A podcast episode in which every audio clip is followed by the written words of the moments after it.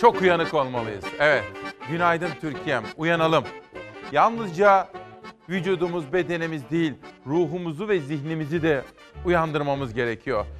15 Ekim 2019 günlerden salı İsmail Küçükkaya ile Hakikat Yolculuğuna hoş geldiniz efendim. Barış Pınarı Harekatı'nda 7. gündeyiz. Geceden sabaha neler yaşandığını, Amerika'dan Ankara'ya, Azerbaycan'dan Moskova'ya kadar bütün Orta Doğu dengeleri ve dünya denklemlerine hep beraber bakacağız. Günaydın diyor ve hoş geldiniz diyorum. İşte sosyal medyada Trump'ın manşetleri. Trump yine tweetler attı. Bu tarafta da haberleri ortaya koyacağım. Kritik bir evrede, kritik bir aşamadayız. Dolayısıyla biz Türkiye olarak çok uyanık olmalıyız. Bu sabahki manşetimiz işte bu. ABD Başkanı Trump, IŞİD halifeliğinin %100'ünü yendikten sonra askerlerimizin çoğunu Suriye'den çıkardım. Bırakın Suriye ile Esad Kürtleri korusun ve kendi topraklar için Türkiye ile savaşsın.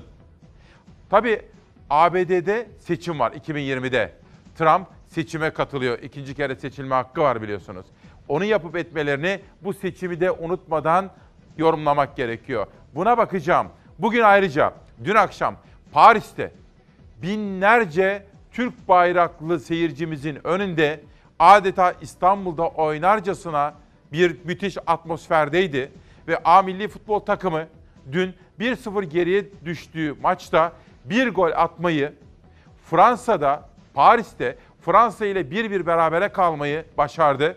Her ne kadar Fransız televizyonu futbolcularımızın gol sonrası sevincini ve özellikle Barış Pınarı Harekatı'na yönelik bu göndermesini görmese de her ne kadar Fransız televizyonu bütün bu gelişmelere Fransız kalsa da efendim dünya artık bunu görmüş oldu. Bugün işte bunu da konuşacağım. Bu sabah İsmail Küçükkaya Demokrasi Meydanı'nda spordan da sporun barış, estetik tarafından da sizlere haberler vereceğim. İkinci manşet gelsin, oraya da ikinci gazete gelsin.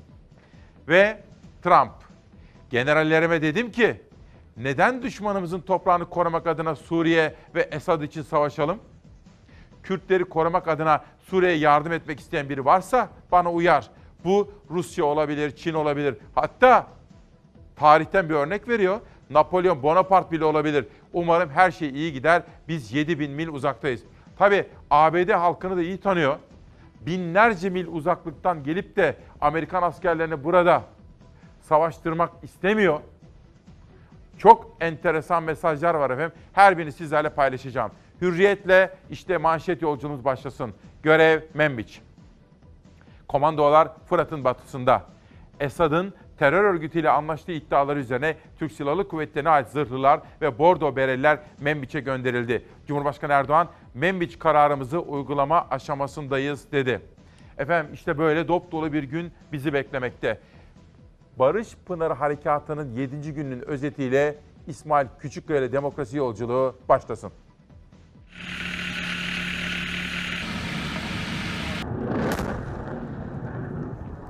Barış Pınarı Harekatı 7. gününde 9 Ekim'den bu yana 560 terörist etkisiz hale getirildi. Teröristlerden temizlenen iki ilçe merkezinde de arama tarama faaliyetleri devam ediyor.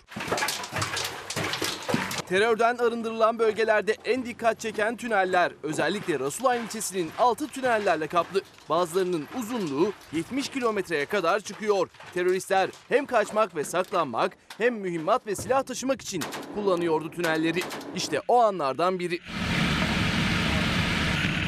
Terör örgütüne ait bir kamyon tünelin ağzında. İçeriden kamyona mühimmat yüklemek için insansız hava aracı da o anlarda kayıtta. İletilen koordinatlarla jetler kamyonu ve tünelin girişini böyle havaya uçurdu. Allahu hem Resul Ayn hem de Tel Abyad'da teröristlerin bırakıp kaçtığı silahlar ve zırhlı araçlar ele geçirildi. Bu iki ilçenin terörden temizlenmesiyle Türkiye'nin sınır hattındaki terör koridoru da ikiye bölünmüş oldu. Suriye Milli Ordusu Tel Abyad'da kendi bayrağını göndere çekti. Barış Pınarı Harekatı ile ise bu kez Fırat'ın doğusunu terörden arındırmayı hedefliyoruz. Batıyı temizlediğimiz gibi. Şu ana kadar 700'e aşkın havan topu ülkemize, ilçelerimize atıldı. 18 şehidimiz var. E hani Sivil öldürmüyorlardı bunlar. Ya bunlar her zaman sivil öldürdüler ya. Güvenli bölge sınırı olarak da kabul edilen stratejik öneme sahip M4 karayolunda da kontrol noktaları oluşturuldu. Teröristlerin lojistik destek sağlamasının önüne geçildi. Barış Pınarı Harekatı Tel Abyad ve Rasulayn'la sınırlı değil. İşte bu yüzden sınır hattında hareketlilik sürekli devam ediyor. Harekatın 6. gününde yeni tanklar hazır ve Suriye'ye ilerlemek üzere emir bekliyorlar. Teröristlerin sivillere yönelik saldırılarına karşı Şırnak'ın İdil, Cizre ve Silop ilçelerine bağlı 53 köyde okullar 3 gün tatil edildi. Gaziantep'in sınır ilçesi Karkamış'ta da okullar tedbir amaçlı olarak 2 gün kapatıldı. Cumhurbaşkanı Erdoğan akşam saatlerinde Fransa Cumhurbaşkanı Macron'la görüştü. Erdoğan Macron'a Barış Pınarı Harekatı'nın amaçlarını anlattı. Harekatın bölgesel ve küresel barış ve istikrara sunacağı katkılara değindi. Ve Necati Uçum başta olmak üzere Türkiye'miz uyanmış. Dünyanın dört bir tarafından mesaj yağıyor. Bugün çok uyanık olmalıyız dedim. Hani sabahları sadece bedenimiz uyanmalı, zihnimiz de uyanmalı. Bütün bunları konuşacağım. Günün köşe yazarlarına baktığım zaman 9 köşe yazarından alıntılar yaptım sizler için. Bunlardan bir tanesi Karar Gazetesi yazarı Taha Yol. Askerimize güvenimiz tam diyor. Fakat Türkiye'nin kendisini dünyada iyi anlatması gerekir. Çok uyanık olmamız gerekir. Taha Yol'un bugünkü yazısı diplomasi. Özdemir İnce'nin de bugün monşerler tırnak içinde bir tanımlaması var ve hariciyemizin, Dışişleri Bakanlığımızın aslında ne kadar önemli olduğunu hatırlatıyor Cumhuriyet yazarı Özdemir İnce. İşte bakın Trump'ın mesajları. Generallerine neler söylediğini anlatıyoruz. Bir geçelim sonrakine. ABD Başkanı her gün güne tweetle başlıyor efendim. Bazıları Amerika'nın düşmanımız Beşar Esad'ın başkanlık ettiği Suriye'nin sınırını 7000 mil uzaklıktaki sınırını korumasını istiyor. Aynı zamanda Suriye ve yardım etmeyi seçtikleri her kimse doğal olarak Kürtleri korumak istiyor. Suriye sınırından ziyade kendi güney sınırımızdaki duvarlarla ilgiliyim. Aslında bazıları onu anlamıyorlar ama bence kendi ülkesi açısından doğrusunu yapıyor. Çünkü biliyorsunuz aynı zamanda seçime gidiyor ve şunu söylüyor. Ben neden binlerce kilometre mil ötede olayım ki? Askerlerim neden savaşa göndereyim ki diyor. Ben kendi sınırımı korumakla mükellefim diyor ABD Başkanı. Buradan bir haber daha gelsin. Hürriyet gazetesinde PKK DAEŞ'ı salmış. Türk Silahlı Kuvvetleri'nden büyük darbe yiyen terör örgütü PKK-YPG'nin Tel Abyad cezaevindeki DAEŞ'ları serbest bıraktığı anlaşıldı. Dün askerlerimizin buradaki operasyonu ele geçirmiş oldukları görüntüler ve Hulusi Akar'ın dün Meral Akşener ve Kılıçdaroğlu daha sonra MHP ile yaptığı temaslarda da gündeme geldi efendim. Bunları da sizlere çok detaylı olarak aktaracağız. Bu harekatın bizim askerimiz açısından başarıyla sonuçlanacağına en ufak bir kuşkumuz yok. Fakat bu konuda bir riskimiz var. IŞİD'ler. Yani savaştan sonrası için. İşte bu konuda Ankara'nın teyakkuzda olduğunu söylüyor Hulusi Akar. İlerleyen bölümlerde detaylı bakacağım. Hürriyet'ten bir haber daha gelsin. Gazete yolculuğumuzda Hürriyet'in 3. manşeti. DAEŞ'ları YPG bırakıyor olabilir. Tabi ABD Başkanı hakikaten de cin gibi bir adam. Hani bir öyle bir böyle bazen tehdit ediyor filan ama aslında biraz kafa karıştırsa da cin gibi bir adam belli. ABD Başkanı Trump, Kürtler ABD'yi müdahale etmek için bazı DAEŞ'ları serbest bırakıyor olabilir. Bırakın Suriye ve Esad Kürtleri korusun ve kendi toprakları için Türkiye ile savaşsın. Suriye'de Kürtlere yardım etmek isteyen herkes benim için iyidir diyor. Şimdi bölgeye gideceğiz. Dün sabah konuştuğumuz gibi bölge dengeleri çok değişti. Esad PYD YPG ile anlaştı. PYD YPG bazı bölgeleri bıraktı, boşalttı. Esad'ın askerleri oraya geldi. Bugün Yeni Şafak'ta Hasan Öztürk, Esad ve Esad'ın rejim güçleri eskiden olduğu gibi yeniden bizim sınır komşumuz olacak. Böyle bir yazıyı kaleme almış Hasan Öztürk bu sabah. Bölgedeki en son gelişmelere şöyle yakından bakmanın tam zamanı. Mehmetçik Fırat'ın batısındaki Membiç'e operasyon için hazırlıklara başladı. Operasyon hazırlıkları sürerken Suriye Devlet Haber Ajansı önemli bir iddia ortaya attı. İddiaya göre Esad güçleri Membiç'e girdi. Yedhul medinete Münbic Türkiye bir yıldır konuşuyor terör örgütü YPG PKK'nın işgal ettiği Membiçi operasyonu. Fırat'ın batısında yer alan kentin terörden temizlenmesi gerekiyor. Cumhurbaşkanı Erdoğan da dün yaptığı konuşmada Membiç'e harekat düzenleneceğini söyledi. Uygulama aşamasındayız dedi. Münbiç konusunda ise şu anda biz kararımızı verdiğimiz gibi uygulama aşamasındayız. Yani Münbiç boşaltıldığında oraya Türkiye olarak biz girmeyeceğiz ki. Oranın gerçek sahipleri olan Arap kardeşlerimiz oraya girecek. Mehmetçik Membiç harekatı için hazırlıklara başladı. Membiç hattına tank, zırhlı araç ve bordo bereliler sevk edildi. Mehmetçik Fırat'ın batısında da bir yıldır konuşulan Membiç operasyonu için yeniden hazırlıklara başladı. Çünkü Membiç'in kontrol altına alınması demek Aynel Arap'taki teröristlerin Tel Abyad ve Membiç arasında sıkıştırılması anlamına geliyor. Aynı zamanda teröristlere yardım ulaşması da engellenmiş oluyor. Türkiye Barış Pınarı Harekatı'nda ilerleme sağlamış ve Membiç'e operasyon için geri sayarken önemli bir gelişme yaşandı. Esad yönetimiyle terör örgütü YPG anlaştı ve anlaşma doğrultusunda terör örgütünün işgal ettiği Membiç, Kobani ve Kamışlı'dan çekileceği, buralara Esad güçlerinin geleceği iddia edildi. İddialar sıcaklığını korurken Esad'a bağlı güçlerin akşam saatlerinde Membiç şehrine girdiğini duyurdu Suriye Devlet Haber Ajansı ve görüntüler paylaştı. Rus haber ajansı da Amerika Birleşik Devletleri'ne ait birliklerin Kobani ya da diğer adıyla Aynel Arap'tan çekildiğini duyurdu. Ve çekilme sırasında YPG ile anlaşıp Kobani'ye giren Suriye ordusunun Amerikan birlikleriyle kente giden yolda karşılaştığı anlara ait görüntüleri paylaştı. Gecenin en sıcak gelişmelerini sizlere aktarmaya gayret ediyoruz. Sakin ama anlaşılır, açık, yalın bir şekilde efendim. Yeni Şafak'tan Hasan Öztürk, Cumhurbaşkanı ile yaptığı bir temastan bahsediyor. Cumhurbaşkanından bizzat dinlemiş uçakta. Ve Cumhurbaşkanı demiş ki, bölgedeki aşiretler bizi çağırıyorlar. Gelin bizi kurtarın. Topraklarımıza biz yeniden kavuşmak istiyoruz. Biz diyor Cumhurbaşkanı Erdoğan bu çağrıya sağır olamayız. Gitmek zorundayız. Membiç operasyonu konusunda Hasan Öztürk de bugün Yeni Şafak'ta birinci sayfada çok çarpıcı analizler ve diyaloglar var.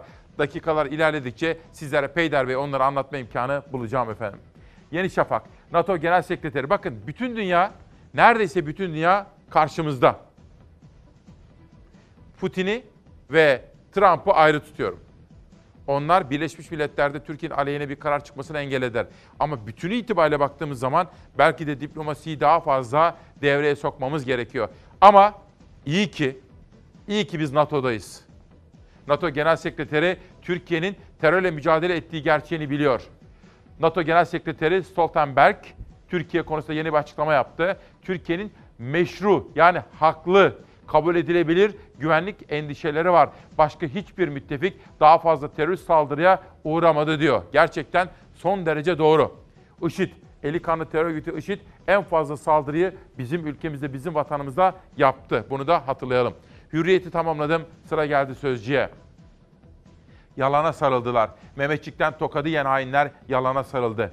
Suriye'de kaçacak delik arayan PKK-YPG'li hainler Türkiye'yi uluslararası alanda karalamak için yalan kampanyası başlattı. Ancak hepsi bir bir çürütüldü diyor. O yalanları burada detaylı olarak sizlere aktarmaya hiç gerek yok efendim. Bugün Özdemir İnce bir şair adam. Tırnak içinde monşerler diye bir tartışma başlatmış. Ve aslında Türkiye'nin kendi haklı davasını anlatabilmek için o geleneksel çok güçlü kurumumuz olan hariciyenin daha fazla devreye girmesi gerektiğini söylüyor. İktidarı da Dışişleri Bakanlığı konusundaki politikalarını eleştiriyor. İroni dolu bir yazı kaleme almış Özdemir İnce bu sabah. Gözler şu anda Dışişleri Bakanı Çavuşoğlu'nda. Böyle bir dönemde özellikle medyaya, basın kuruluşlarına objektif ve gerçek bir şekilde halklarımızı bilgilendirme bakımından çok önemli görevler düşüyor. Bölgemizde e, yine hepimize tehdit oluşturan ama en çok da Türkiye'ye tehdit oluşturan e, YPG PKK terör örgütüne karşı verdiğimiz mücadelede bile dezenformasyonun nasıl yapıldığını sizler bizden daha iyi takip ediyorsunuz. Daha dün bu YPG PKK'dır, terör örgütüdür diyenler bugün Kürtler bizim PKK ile de Kürtleri bir tutuyorlar. Bu da esasen Kürt kardeşlerimize hakarettir. Türkiye'de de, Suriye'de de, Irak'ta da Kürt kardeşlerimizin büyük bir ekseriyeti bu terör örgütünün ideolojisini benimsememekte. Onlar da huzur ve barış istemektedir. Burada Suriye'yi bölüp bir terör devleti oluşturmak istediler. E, amaçları da özellikle de İran'ın önünü kesmektir. Ve Türkiye'yi istikrarsızlaştırmaktır. Sadece İran değil. Ve bölgeyi bu şekilde istikra, bölgedeki istikrarsızlığı devam ettirmektir. Bunu çok açık net bir şekilde söylüyoruz. Fransa başta olmak üzere bazı ülkelerin burada bir terör devleti kurmak istediğini biliyoruz ve biz büyük bir oyunu bozduğum için, bozduğumuz için son derece rahatsızlar. Burada terör örgütüyle mücadele ederken kimse bize insani konularda ders vermeye kalkmasın. Çünkü biz herkesten daha fazla hassasız. Fırat Kalkanı ve Zeytin Dalı harekatlarında da yine insani konularda askerimizin, polisimizin sahadaki hassasiyetini tüm dünya gördü. Türkiye terörle mücadele ediyor. Fakat dünyada acaba bunu yeterince iyi anlatabiliyor muyuz? Özdemir İnce iktidarı Dışişleri Bakanlığı'yla çok fazla oynamakla, onun geleneklerini bozmakla suçluyor, eleştiriyor. Haksız mı? Bence haklı. Çünkü iktidar aslında büyükelçi atamalarında eskiden olan o teamüller vardı, uygulamalar vardı, gelenekler vardı. Yani köklü bir geleneğimiz vardı. Bununla oynadı iktidar. Bence burada bir hata yaptı. Bunu da şapkayı önlerine koyup düşünmelerinde fayda var efendim. Trump bir soru soruyor Trump. Lütfen sizler de sabahın zihin açıklığı içinde bu soruya yanıt veriniz. İnsanlar gerçekten NATO üyesi Türkiye ile savaşa girebileceğimizi mi düşünüyor? Sonu gelmeyen savaşlar sona erecek diyor. Bakın Amerika ile Türkiye savaşa mı girecek yani? NATO'nun iki tane büyük askeri ülkesi var. Türkiye ve Amerika. NATO Genel Sekreteri krizin başından itibaren son derece makul açıklamalar yapıyor ve Türkiye'nin hakkını teslim ediyor. Çünkü biz terörden muzdarip bir ülkeyiz efendim. Diyor ve Sözcü'den sabaha geçiyorum. Sözcü'ye ilerleyen dakikalarda geçeceğim. Dün sizlere bir avukat arkadaşımdan bahsetmiştim. Özgem Gemici. O da hukuk fakültelerine, hukuk fakültesi dekanlığı olarak atanan kişilerin hukukçu olması gerektiğinin altını çiziyordu. Onu hatırlatıyordu. Çocuklarımız veteriner, ziraat mühendisi, iktisatçı onlar başka fakültelerde olabilir diyordu. Ama hukuk fakültelerinde okuyan çocuklarımızın başında bir hukukçu olması gerekmez mi? İşte bu konuda çok önemli. Sözcü'de biraz sonra buna ilişkin bir haber sizlere aktaracağım. Sabahta Mehmetçik, Aynel Arap ve Münbiç yolunda. Fırat'ın doğusunda terör örgütüne darbe üstüne darbe vuran TSK ve Suriye Milli Ordusu, Fırat'ın batısındaki terör işgalini tamamen bitirmek için de harekete geçti. Şimdi efendim bu isimlendirmeler önemli. Hani IŞİD, DAEŞ ve Suriye Milli Ordusu var Sabah gazetesinde bugün bakınız. Bir süredir yeni kurulduğu belirtiliyordu. Özgür Suriye Ordusu'ydu. Suriye Milli Ordusu oldu. Bugün Sözcü gazetesinde Emin Çöleşan da iktidarın bu konudaki politikalarını o da biraz böyle alaya alıyor, ironi yapıyor ve bu isimlendirme ne kadar mantıki, ne kadar gerçekçi diye bir soru soruyor. Geçelim buradaki bir başka mesaja ve günün en çarpıcı haberine. Yaptırımlar. Tabii ABD Başkanı da içeride sıkıştıkça Türkiye'yi tehdit ediyor. Çünkü içeride hem bir azil süreci var, hem bir taraftan seçim süreci var, bir taraftan da onunla ilgili bir takım sıkıntılar var. Sıkıştıkça da Türkiye'yi tehdit ediyor. Bakın Trump, Türkiye'ye büyük yaptırımlar geliyor diyor. Büyük yaptırımlar ve ekonomimizi felç etmekten bahsediyorlar. Yaptırım listesine alındılar bakın. ABD dün akşam bu konuda bir karar verdi. Trump evet onaylıyorum dediği anda yürürlüğe girecek. Henüz onaylanmadı. Ve burada Hulusi Akar, Milli Savunma Bakanı, Süleyman Soylu İçişleri Bakanı ve Enerji Bakanı Fatih Dönmez. Her üç bakan da yaptırım kararına alındı, yaptırım kapsamına alındılar. Ve bunların ABD'de varsa herhangi bir paraları, pulları, varlıkları donduruldu. Büyük ihtimalle bu üç bakanla ilgili olarak da vize kısıtlılığı gelecek ve ABD'ye giremeyecekler diye bir karar alındı. Aslında ne öğreniyoruz biliyor musunuz? Bunu herkes öğrenmesi gereken önemli bir husus olarak görüyorum. Emperyal yani küresel çapta çıkarları olan, yayılmacı emelleri olan ülkelerle dans etmeyeceksin. Türk liderler bu tehlikeli ve yıkıcı yola devam ederse Türkiye'nin ekonomisini hızlıca yok etmeye tamamen hazırım. Amerika Başkanı Donald Trump bir kez daha Türkiye'yi tehdit etti. Türkiye'ye Suriye'nin kuzeydoğusunda yürüttüğü askeri operasyon nedeniyle uygulamaya koyacağı yaptırımların bazılarını açıkladı. Kararnameyi imzalayacağım dedi. Türkiye sınır güvenliğini sağlamak, Suriye'nin kuzeyinde güvenli bölge oluşturmak için Barış Pınarı Harekatı'na başladı. Amerika Başkanı Donald Trump başta harekata yeşil ışık yaktı. Ardından küstah sözlerle Türkiye'yi tehdit etti ve gece saatlerinde bir kez daha açıklama yaptı. Türkiye'ye yaptırım uygulamaya hazırım diye konuştu. Türkiye hükümetinin mevcut ve eski yetkilileriyle Türkiye'nin Kuzeydoğu Suriye'deki istikrarsızlaştırıcı faaliyetlerine destek veren kişilere dair bir başkanlık kararnamesi imzalayacağım. Trump sosyal medya hesabı üzerinden yaptı açıklamayı. Skandal ifadeler kullandı. Barış Pınar operasyonu için işgal dedi, savaş suçuna zemin hazırlıyor gibi dayanaksız iddialarını dillendirdi. Türkiye'nin askeri müdahalesi sivilleri tehlikeye atıyor. Bölgedeki barış, güvenlik ve istikrarı tehdit ediyor. Trump Türkiye'ye uygulamayı planladığı yaptırımları da açıkladı. İlk hamlesinin Türkiye'den Amerika'ya ihraç edilen çeliğe olacağını duyurdu. Çelik için gümrük vergisi Mayıs ayı öncesindeki düzeyi olan %50'ye yükseltilecek. Amerika Başkanı Trump Türkiye ile Amerika arasında ticaret anlaşmasının da durdurulacağını söyledi. Amerika Birleşik Devletleri, Türkiye ile 100 milyar dolarlık bir ticaret anlaşması yapılmasına ilişkin Ticaret Bakanlığı öncülüğünde yürütülen görüşmeleri de vakit geçirmeksizin durduracak. Trump'ın açıklamasından kısa bir süre sonra söz konusu başkanlık kararnamesi Amerikan Hazine Bakanlığı'nın sitesinde yayınlandı. Savunma Bakanı Hulusi Akar, Enerji Bakanı Fatih Dönmez ve İçişleri Bakanı Süleyman Soylu'ya yaptırım uygulanacağı duyuruldu. Savunma ve Enerji Bakanlığı'nın da yaptırım listesine alınacağı paylaşıldı. Öte yandan Amerikan Başkan Yardımcısı Mike Pence, Amerika Başkanı Trump'la Cumhurbaşkanı Erdoğan'ın telefonda görüştüğünü, görüşmede Trump'ın Erdoğan'a Suriye'deki harekatı durdurma çağrısı yaptığını söyledi. Pence en kısa süre içinde Türkiye'yi ziyaret edeceğini açıkladı. Çok uyanık olmalıyız. Bu sabah Ekim'in 15'inde harekatın 7. gününde İsmail Küçükkaya ile Hakikat Yolculuğunda bunu söylüyoruz. Manşetimiz bu. Çok uyanık olmalıyız. Ve işte aslında tarihsel gerçekler de bize bunu hatırlatıyor. Türkiye-ABD ilişkileri, çuvalla çöken ittifak, Sadık Ercan'ın bir çalışması. Bakın, çuval, askerimizin başına çuval geçirilmişti hatırlayacaksınız. Ve Avrupa Birliği Barış Pınar Harekatı nedeniyle Türkiye'yi oy birliğiyle kınadı. Ankara'ya silah satışının durması çağrısı yaptı Avrupa Birliği. Tabii şunu da görüyoruz. Emperyal güçlerle güvenerek özgürlük naraları atamayacağımızı öğrendiğimiz gibi hep beraber herkes öğrensin.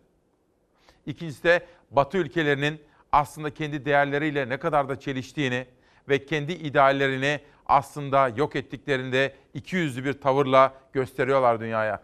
Bir manşet daha gelsin. Cumhurbaşkanı Erdoğan, biz bir devletiz. Karşımızda bir terör örgütü var.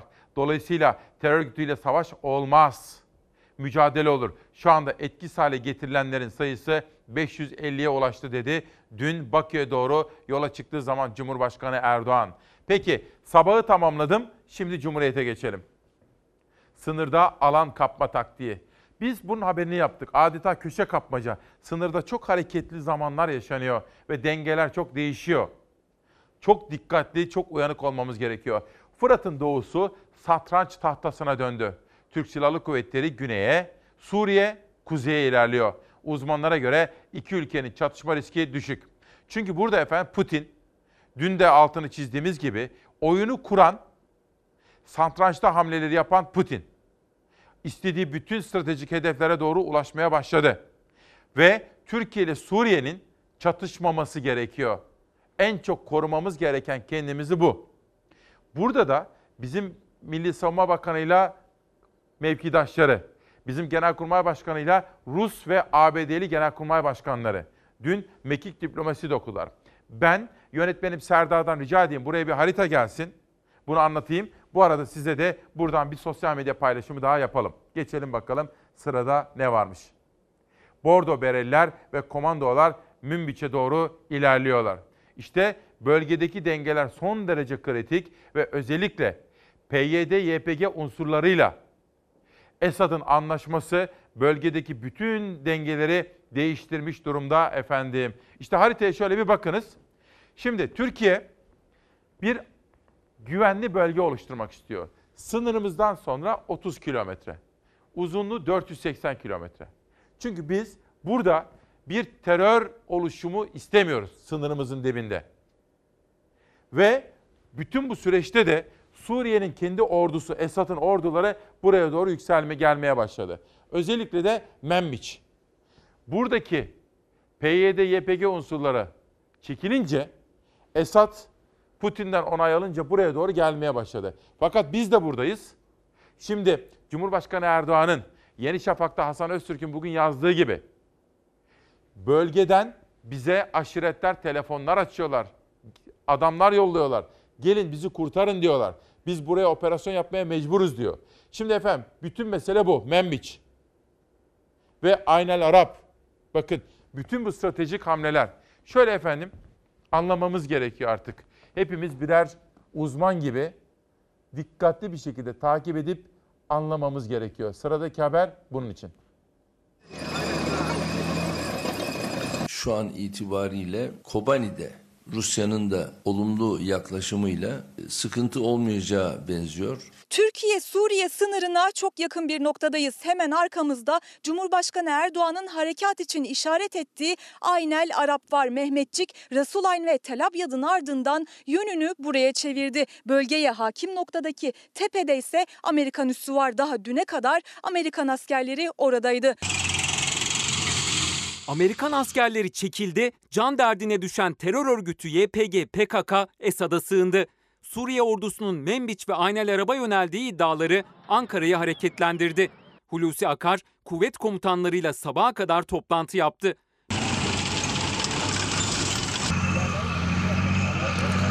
Türkiye'nin Barış Pınarı Harekatı Amerikan askerlerinin Suriye'den çekilme sürecini hızlandırdı. Amerikan güçleri teröristlerle birlikte kullandıkları üsleri bir bir terk etti. Boşaltılan yerlerden biri Türkiye sınırındaki Aynel Arap'ın dışında yer alan üssü. Yani yaklaşım olumlu bir yaklaşım. Şu anda bu yaklaşım geçerliliğini koruyor. Aksi bir gelişme yok. Suriye'nin kuzeydoğusunu işgal eden teröristler Türk Silahlı Kuvvetleri ve Suriye Milli Ordusu'ndan ağır darbe yiyince paniğe kapıldı. Terör örgütü yönünü Şam rejimine çevirdi. Teröristlerin Esad'la anlaştığı iddia edildi. Hatta ilk Esad askerleri Kamışlı'ya ulaştı.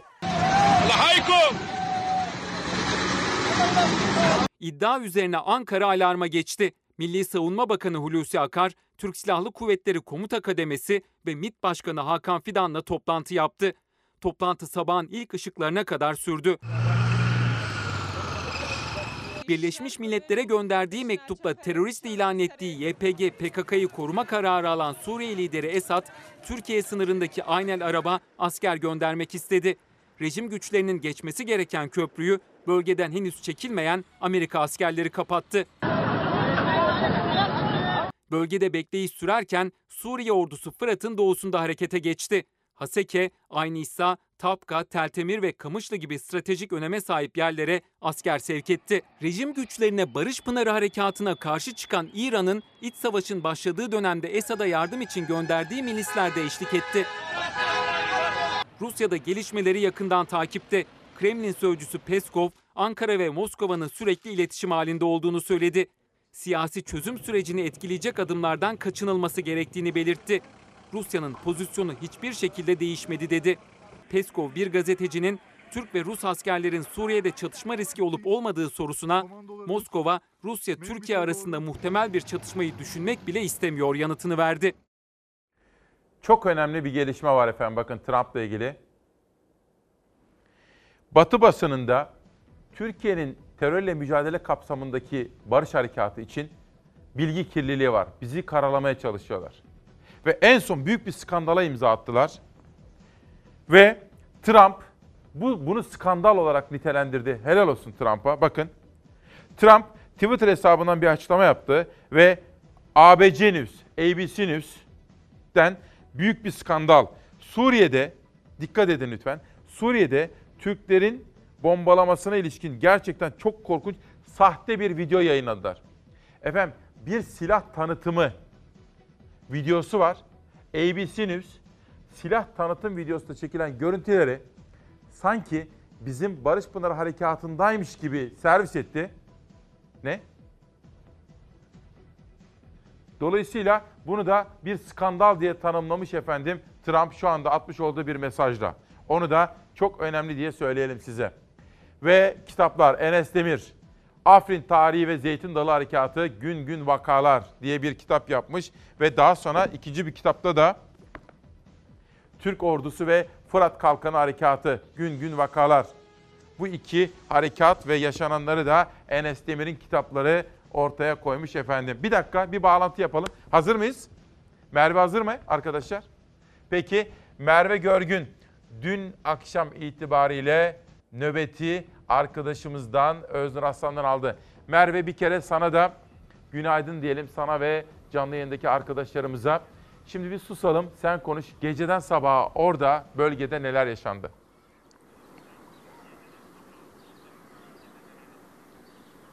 Günaydın İsmail Küçükkaya, iyi yayınlar dileyelim. Harekatın bugün 7. günü, e, harekatın 6. gününde bölgede dengeleri değiştirecek kritik gelişmeler yaşandı. Çünkü e, Barış Pınarı Harekatı Fırat'ın doğusundan adım adım Fırat'ın batısına ilerlemeye başladı. Tabii diplomasi trafiği de arttı ama önce bulunduğumuz yerden bahsedelim. Biz şu an Akçakale'deyiz. Hemen arkamız Tel Abyad, Resulayn'dan sonra terörden temizlenen Türk askerinin kontrolü altına geçen ikinci şehir. İşte burada e, harekatın ilk günlerinde çatışmalar yaşanıyordu. Bombardıman altındaydı ancak şu anda terörden temizlenmiş, kontrol altına alınmış durumda.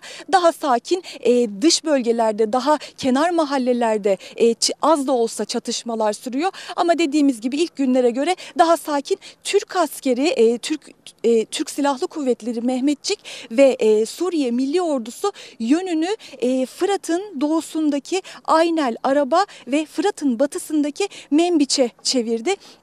İşte aslında e, buradan sonra da e, bölgede o kritik dengeleri değiştirecek süreçler yaşandı. Şöyle ki e, Türkiye, Amerika Birleşik Devletleri ve Rusya'nın e, diplomasi trafiği arttı. Amerika Birleşik Devletleri'nin hemen Aynel Arab'ın üzerinde biliyorsunuz bir üssü vardı. Oradan güneye doğru Amerikan askerleri geri çekildi ve YPG Rusya'yı devre- devreye sokarak e, Esad rejimiyle anlaştı ve bu hamleden sonra Suriye ordusu, Esad rejimine bağlı Suriye ordusu e, daha kuzeye doğru ilerlemeye yani Türkiye sınırına doğru ilerlemeye başladı. Hedeflerinde ise Membiç var ve Aynel Arap var. E, Membiç stratejik bir nokta. Daha bir yıl öncesinden e, Türkiye Amerika Birleşik Devletleri ile görüşmeye başlamıştı. E, bölgenin boşaltılması için orası şu an YPG'nin kontrol altında. İşte o görüşmeler hala sonuçlanmadı. Türkiye ise e, şu anda kararlı. Yani bu alanda e, sınırın 30 kilometre gerisinden itibaren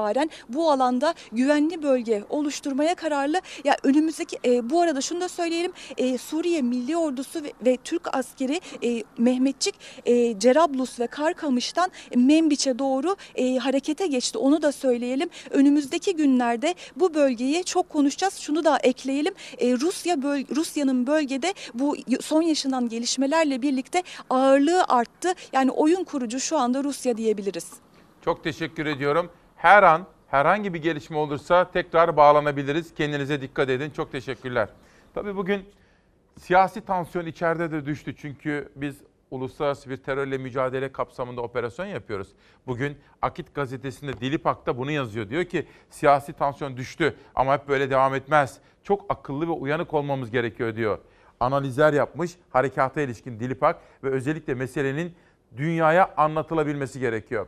İç siyaset demişken efendim, dün MHP lideri Devlet Bahçeli 20-21 günlük hastalığı ve nekaat döneminden sonra dün partisinin genel merkezine geldi ve ilk defa kendisini sakallı görüyoruz. Kendisine buradan da defalarca dile getirmiştik. Bir kere daha geçmişler olsun diyelim. Bahçeli mesaiye başladı dün. Partisinin genel merkezine de 21 gün aradan sonra gitti ve görevine de başladı efendim. Cumhurbaşkanı Erdoğan da Bakü'ye gitti. Türk Dünyası Liderler Zirvesi'ne katılıyor. Erdoğan'la Cumhur İttifakı'ndaki ortağı Bahçeli arasındaki geçmiş olsun telefonu. Çok çok teşekkür ediyorum Sayın Genel Başkanım. Tekrar geçmiş olsun diyorum. Allah razı olsun. Yani düşündük gidelim gitmeyelim falan falan işte bu da Türk Konseyi için şey bir yerde. Evet dedik gidelim dedik. Nasıl arkadaşlarımız burada Fuat Bey olsun, Savunma Bakanı. Elhamdülillah. Allah razı olsun. Hiç şüphemiz yok. Nasıl durum? Yani ben dün Serkan'dan da aldım şeyleri, bilgileri filan. Evet, evet, evet. Evet. Gördüm televizyonda izledim. Rabbim şifalar versin. Çok büyük geçmiş olsun. İşte efendim böyle bugünlerde tabii olağanüstü önemli bir dönemden geçiyoruz. Tarih kitapları yazacak diyorum ya. O nedenle çok uyanık olmamız gerekiyor. Bugünkü manşetimiz buydu. Hem harekata ilişkin haberleri, en son gelişmeleri ve manşetleri, hem ekonomi, yoksulluk, işsizlik gibi temel meseleleri, sağlık ve eğitim gibi en hassas olduğumuz duyarlılıkları konuşmamız da gerekiyor. Dolayısıyla bugünlerde işimiz her zamankinden daha zor. Barış Pınar Harekatı, Bordo Bereliler ve komandolar Münbiç'e doğru ilerliyorlar. Buna ilişkin başkaca haber ve manşetlerin biraz sonra olacak. Geçelim Trump haberine. ABD Başkanı Trump, YPG, PKK, DH mensuplarını bizi müdahale etmek için serbest bırakıyor olabilir. Bence de olabilir efendim. ABD Başkanı diyor ki, bizi yani Amerika'yı yeniden bütün bu gelişmelere müdahale kılmak için YPG ve PKK'lar DAEŞ'ları cezaevinden özellikle bırakıyor olabilirler diyor. Bir mesaj daha gelsin. Fransa, Suriye'deki güçlerimizin güvenliğini sağlamak için bazı tedbirler alacağız. Allah aşkınıza söyler misiniz? Fransa bizi suçluyor ya şimdi. Haksızlık yapıyor bize. Fransa, Suriye'deki güçlerimiz diyor. Kardeşim sizin Suriye'de ne işiniz var? Siz Avrupa'nın göbeğinden geliyorsunuz. Benim burada 700 kilometrelik sınırım var. Bak kendi gücümüzü diyor korumak için tedbirler alacağız diyor. Yani Batı'nın böyle bir çifte standartlı iki yüzlü tutumları. İkinci gündem maddesinde şöyle bir konuşmak istiyorum, özetlemek isterim. Hukuk fakültesine veteriner dekan. Bakın bu olmaz. Yargı reformunu konuştuğumuz bu dönemde YÖK'ün, üniversitelerin, hatta hatta Adalet Bakanlığı'nın bunu düşünmesi gerekir. Bu gidişle daha neler göreceğiz, neler? Bolu Abant İzel Baysal Üniversitesi Rektörü Veteriner Profesör Mustafa Ali Çarlı Hukuk Fakültesi Dekanlığı'na vekaleten atandı. Bakın bir veteriner aynı zamanda Hukuk Fakültesi Dekanlığı'na vekaleten atanıyor. Ve bilançoya baktığımız zaman Türkiye'de 67 hukuk fakültesinin 19'unun dekanı hukukçu olmayan isimlerden oluşuyor. Bunlardan biri son atanan Mustafa Ali Şarlı. Bakar mısınız? 67 hukuk fakültesi var. 67 hukuk fakültesinin 19'unun başında hukukçu yok efendim. Güler misin, ağlar mısın? Size bir kötü haberim var. Bir zam haberi. Otogaza gelen zam. Otogaza 6 kuruş zam geldi. Zamlı fiyatlar gece yarısından itibaren devreye girdi.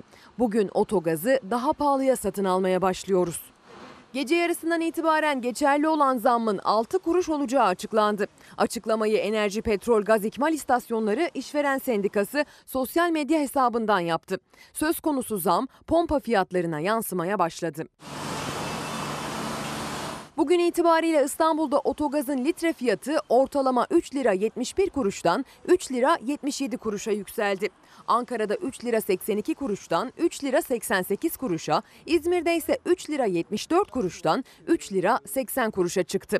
Dağıtım firmalarınca uygulanan fiyatlar rekabet ve serbestliği nedeniyle şirketler ve kentlere göre küçük değişiklikler gösterebiliyor. Şimdi annem küçükken hep öyle derdi. Hiç güleceğim yoktu derdim. Şimdi gerçekten hiç güleceğim yoktu. Fakat yönetmen Serdar dedi ki, şimdi önce Zeray'dan, ya şöyle, şimdi bir 10 dakika kadar önce danışmanımdan bir mesaj aldım. O aynı zamanda tabii dışarıdan da sosyal medyayı da takip edip beni bilgilendiriyor. Nihal Kemaloğlu Ankara'dan. Şimdi o dedi ki ABC'ye Trump çok sert çıkmış dedi. Skandal demiş. Tweet'i de göndermiş. Ben bunu okudum burada. Sonra arkadaşlar hemen baktılar. O arada işte Zeray bir bakıyor. Serdar Serdar dedi ki İsmail'cim dedi Türkiye'nin en etkili sabah haberlerini yapıyorsun dedi. Güldüm nereden çıktı dedim. ABC dedi seni izlemiş. 3 dakika önce dedi özür dilemiş. Yani Türkiye'yi karalayan bir video yayınlıyorlar. Bir silah tanıtım videosunu kullanıyorlar. Sanki bizim harekatımızdaymış gibi. Trump, helal olsun Trump'a. Bakın biz Trump'ı çok eleştirdik ama Türkiye'nin haklı davasında yanımızda olunca da teşekkür edeceğim tabii ki. Fakat Trump'ın da bu tweet'i skandal diyor. Bir kurgu bu. Ve Serdar'ın da altını çizdiği gibi tabii ABC bizi izliyor sabah ve biz bu çıkışı yapınca da çok etkili olmuş. Türkiye'nin en etkili sabah haberleri ve ABC özür dilemiş efendim. Gazetecilikte geçen o yıllar iki Oktay Ekşi meslek büyüğümüz, uzun yıllar Hürriyet'in başyazarlığını da yapmış bir isimdir. Bir dönem milletvekilliği de yaptı ve o da bana imzaları kitabını göndermiş efendim. Sosyal medya paylaşımlarına ve gazete manşetlerine devam ediyorum. Geçelim. Terör örgütü Kürtleri temsil etmiyor.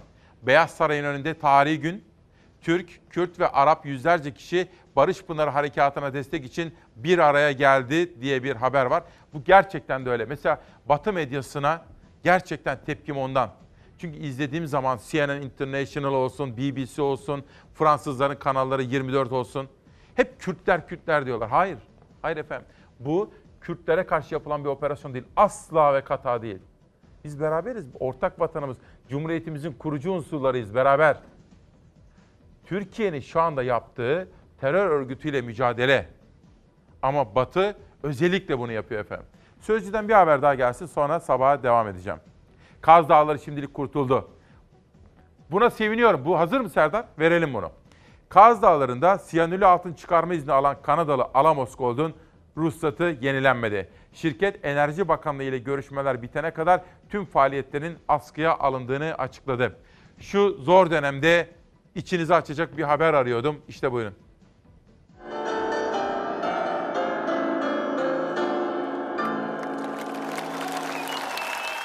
Kaz Dağları'nda maden faaliyetleri durdu. Çünkü Kanadalı altın şirketinin maden ruhsatının süresi doldu. Ruhsat yenilenmedi haberleri çevrecileri sevindirse de şirketin bakanlıkla görüşmeleri sürüyor. Kaz Dağları'nda 195 bin ağacın kesilmesine yol açan madende çalışmalar durdu. Koyu yeşil gür ormanlarıyla bilinen, mitolojide bile ormanlık tepeleriyle anılan Kaz Dağları'nda kesilen ağaçlar yaz aylarında yüreklerimizi yaktı. Gündeme bomba gibi düşen kelleşmiş tepelerin görüntüsünden sonra pek çok çevreci vatandaş Kaz Dağları için eylem yaptı. Bölgede 26 Temmuz itibariyle su ve vicdan nöbeti başlatıldı. Ancak altın madeni çalışmaları her şeye rağmen devam etti. Madenin ortaklarından birinin Kanadalı bir şirket olması tartışmayı en çok alevlendiren konulardan biriydi. 2013 yılında Kirazlı altın maden sahasıyla ilgili olumlu çet kararını niçin verdiniz? Yine Çanakkale valisi 2018 yılında gayri sıhhi müessese ruhsatını niçin imzaladı? Niçin altın şirketlerini destekliyorsunuz? Doğa katliamı yapıyorsunuz. Konuyla ilgili pek çok sivil inisiyatifin yanında sanatçılar da tepkilerini dile getirdi. Ünlü piyanist Fazıl Say konuya dikkat çekmek için Kaz Dağları'nda bir konser bile verdi. Burada amacımız bu gezegende insanlar olarak bitkiler, hayvanlar gelecek için bir şeyler bırakmak istiyorsak korumak zorundayız. Yaşatmaktan yana olmalıyız. Müzik de zaten bunu anlatıyor. Kaz Dağları'nda Çanakkale'ye bağlı Kirazlı bölgesinde yaptığı altın madeni çalışmaları, ağaç kesimleri ve kazılar nedeniyle büyük tartışma yaratan Kanadalı şirket, süresi 13 Ekim'de sona eren ruhsatlarının yenilenmediğini açıkladı. Ancak madencilik ruhsatının iptal edilmediği vurgulandı açıklamada. İnşaat çalışmalarının ruhsat yenilenene kadar durduğunun altı çizildi. Burada 只有不是。Ve vicdanımızı savunurken aslında ülkemizi savunuyoruz. Projenin Türk ortağı olan firma ise Twitter'dan 2021 yılında madenin yine faaliyete geçeceğini duyurdu. Sivil inisiyatifler ise konunun kanuni olarak takipçisi olacaklarını söylüyor. Bununla beraber ruhsatlarının yenilenmesi için tüm yükümlülükleri yerine getirdiklerini, ruhsatlarının yenilenmesini beklediklerini söyleyen Kanadalı şirket, Enerji ve Tabi Kaynaklar Bakanlığı'yla ruhsat yenileme üzerine görüşmelerini sürdürüyor. Bu da Ezgi Gözeger Özmemiş'in haberiydi efendim. Biz de oradaydık. Anneme sözüm vardı. İki sene evvel bana dedi ki, oğlum dedi Simav'dan otobüs kaldırıyorlar. Çanakkale'yi görmedim. Hiç onunla gitmek istiyorum. Anne yorulursun dedim. Aynı gün git gel çok yorulursun. Ben sana söz veriyorum yazın seni götüreceğim demiştim. Ta geçen sene bu sene gittik ve tamamen tesadüf eseri de sonra Fazıl Say'ın Kaz Dağları konseri de denk geldi. Annemi de oraya götürdüm efendim. O tarihi olayın tanığı olduk. Hem de şehitliğimize gittik. Annemle, annemle birlikte dualar ettik. Bekir Ödemiş, İsmail'cim günaydın diyor. Ha, bak şimdi aynı zamanda Cumhuriyetimizin ilk dönemine ait tarihi eserler, mimari zenginlikler ve kültürel değerler bu konularda özel çalışmalar geliştirmeye başladı. Ankara Büyükşehir Belediye Başkanı Mansur Yavaş diyor. Bekir Ödemiş'ten böyle bir bilgi geldi. Kendisine teşekkür ediyorum. Ve bu arada Bekir Başkan, Mansur Yavaş'ın Ankara'mızın başkent oluşuna ilişkin klibini de çok beğendiğimi buradan altını çizerek ifade etmek isterim. Mansur Yavaş iyi gidiyor. Gerçekten iyi gidiyor. Anka Haber Ajansı. Ha, bu arada bir dakika. Dün mesajlar geldi. Hani ben Mansur Yavaş'ın Ankara'da öğrenci yurtlarının ve okulların yanlarında yanlarında bedava çocuklarımıza çorba dağıtacağını söylemiştim ya kendisine teşekkür etmiştim. Mersin Büyükşehir Belediyesi de bu uygulamaya başlamış efendim. Daha sonra beni bilgilendirdiler. Onlara da teşekkür ediyorum. Öğrencileri unutmayınız efendim. Öğrencileri unutmayınız. Bir tas sıcak çorba çok şey ifade eder. Hele o zor zamanlarda, hele kış zamanlarında, hele öğrenciyseniz. Erdoğan diyor ki dün Bakü'ye gitti. Şu anda Bakü'de, Azerbaycan'da. Merkel'le görüştüm. Bir önceki gün İngiltere Başbakanı Johnson ile de görüşmüştü. Görüşmelerimde gerçekleri bilmediklerini, ciddi bir dezenformasyon baskısı altında olduklarını gördüm. Kendilerine gerçekleri anlattım. Cumhurbaşkanı Erdoğan Azerbaycan ziyareti öncesi açıklamalarda bulundu. Ben dün baktım Azerbaycan'a gitmiş. Türk dünyasını Türkiye'de en iyi tanıyan kimdir diye düşündüm. Genç kuşaktan Kürşat Zorlu, Profesör Kürşat Zorlu. Namık Kemal Zeybek'le onun yanında yetişmiştir. Namık Kemal Zeybek'le birlikte Kürşat Zorlu'yla Türk dünyasına da gitmiştik efendim. Kürşat Zorlu'yu çağırdım. Bugün aslında Bakü'de hangi zirve yapılıyor onu sizlerle çok detaylı olarak konuşacağım. Bir haber daha var mı burada arkadaşlar Sözcü'de? Geçelim sabaha. Sabah manşetini verdim az evvel Mehmetçiğik ve Cumhuriyet'e geçelim. Cumhuriyet'ten ikinci haberi verelim şimdi. Deprem, deprem haberi var. Heh. Dün İstanbul Büyükşehir Belediyesi'nde yine canlı yayınlanan bir toplantı vardı. Efendim bu arada yeni seçilmiş belediye başkanlarını kutlamak istiyorum. Belediye meclislerinin toplantılarını sosyal medya ve internet üzerinden canlı yayınlıyorlar. Bizler de izleyip orada olup bitenleri görme imkanına kavuştuk. Çok teşekkür ediyorum. Bu uygulama devam etsin. Depreme karşı 10 yıllık plan. Ekrem İmamoğlu seferberlik başlattı. İstanbul Belediye Başkanı Ekrem İmamoğlu, belediyenin meclisinde dün bir toplantıda deprem seferberlik planını açıkladı. Hazal Ocak takip etmiş ve özellikle haberin içerisinde Belediye Başkanı Ekrem İmamoğlu'nun verdiği bilgiye dikkat ediniz. Bilhassa Allah göstermesin ama olacak. Bir deprem meydana geldiği zaman İstanbul'da kaç bina yıkılacak? Kaç can kaybı olacak? Yollar, hastaneler, okullar. Kasım'da yapılacak büyük çalıştaydan önce Ekrem İmamoğlu İstanbul'u ve Türkiye'yi alarme edip uyandırmak istiyor. 20 sene önce deprem toplanma alanları bugüne göre daha fazlaydı. Pek çoğu yapılaşmaya açılmış durumdadır. Burası belediye meclisi. Bizim planımızda toplanma alanı bir lejant var mı? Var mı? Herhangi bir toprağı toplantı alanı diye imara kapalı tutabilir misiniz? Tutamazsınız.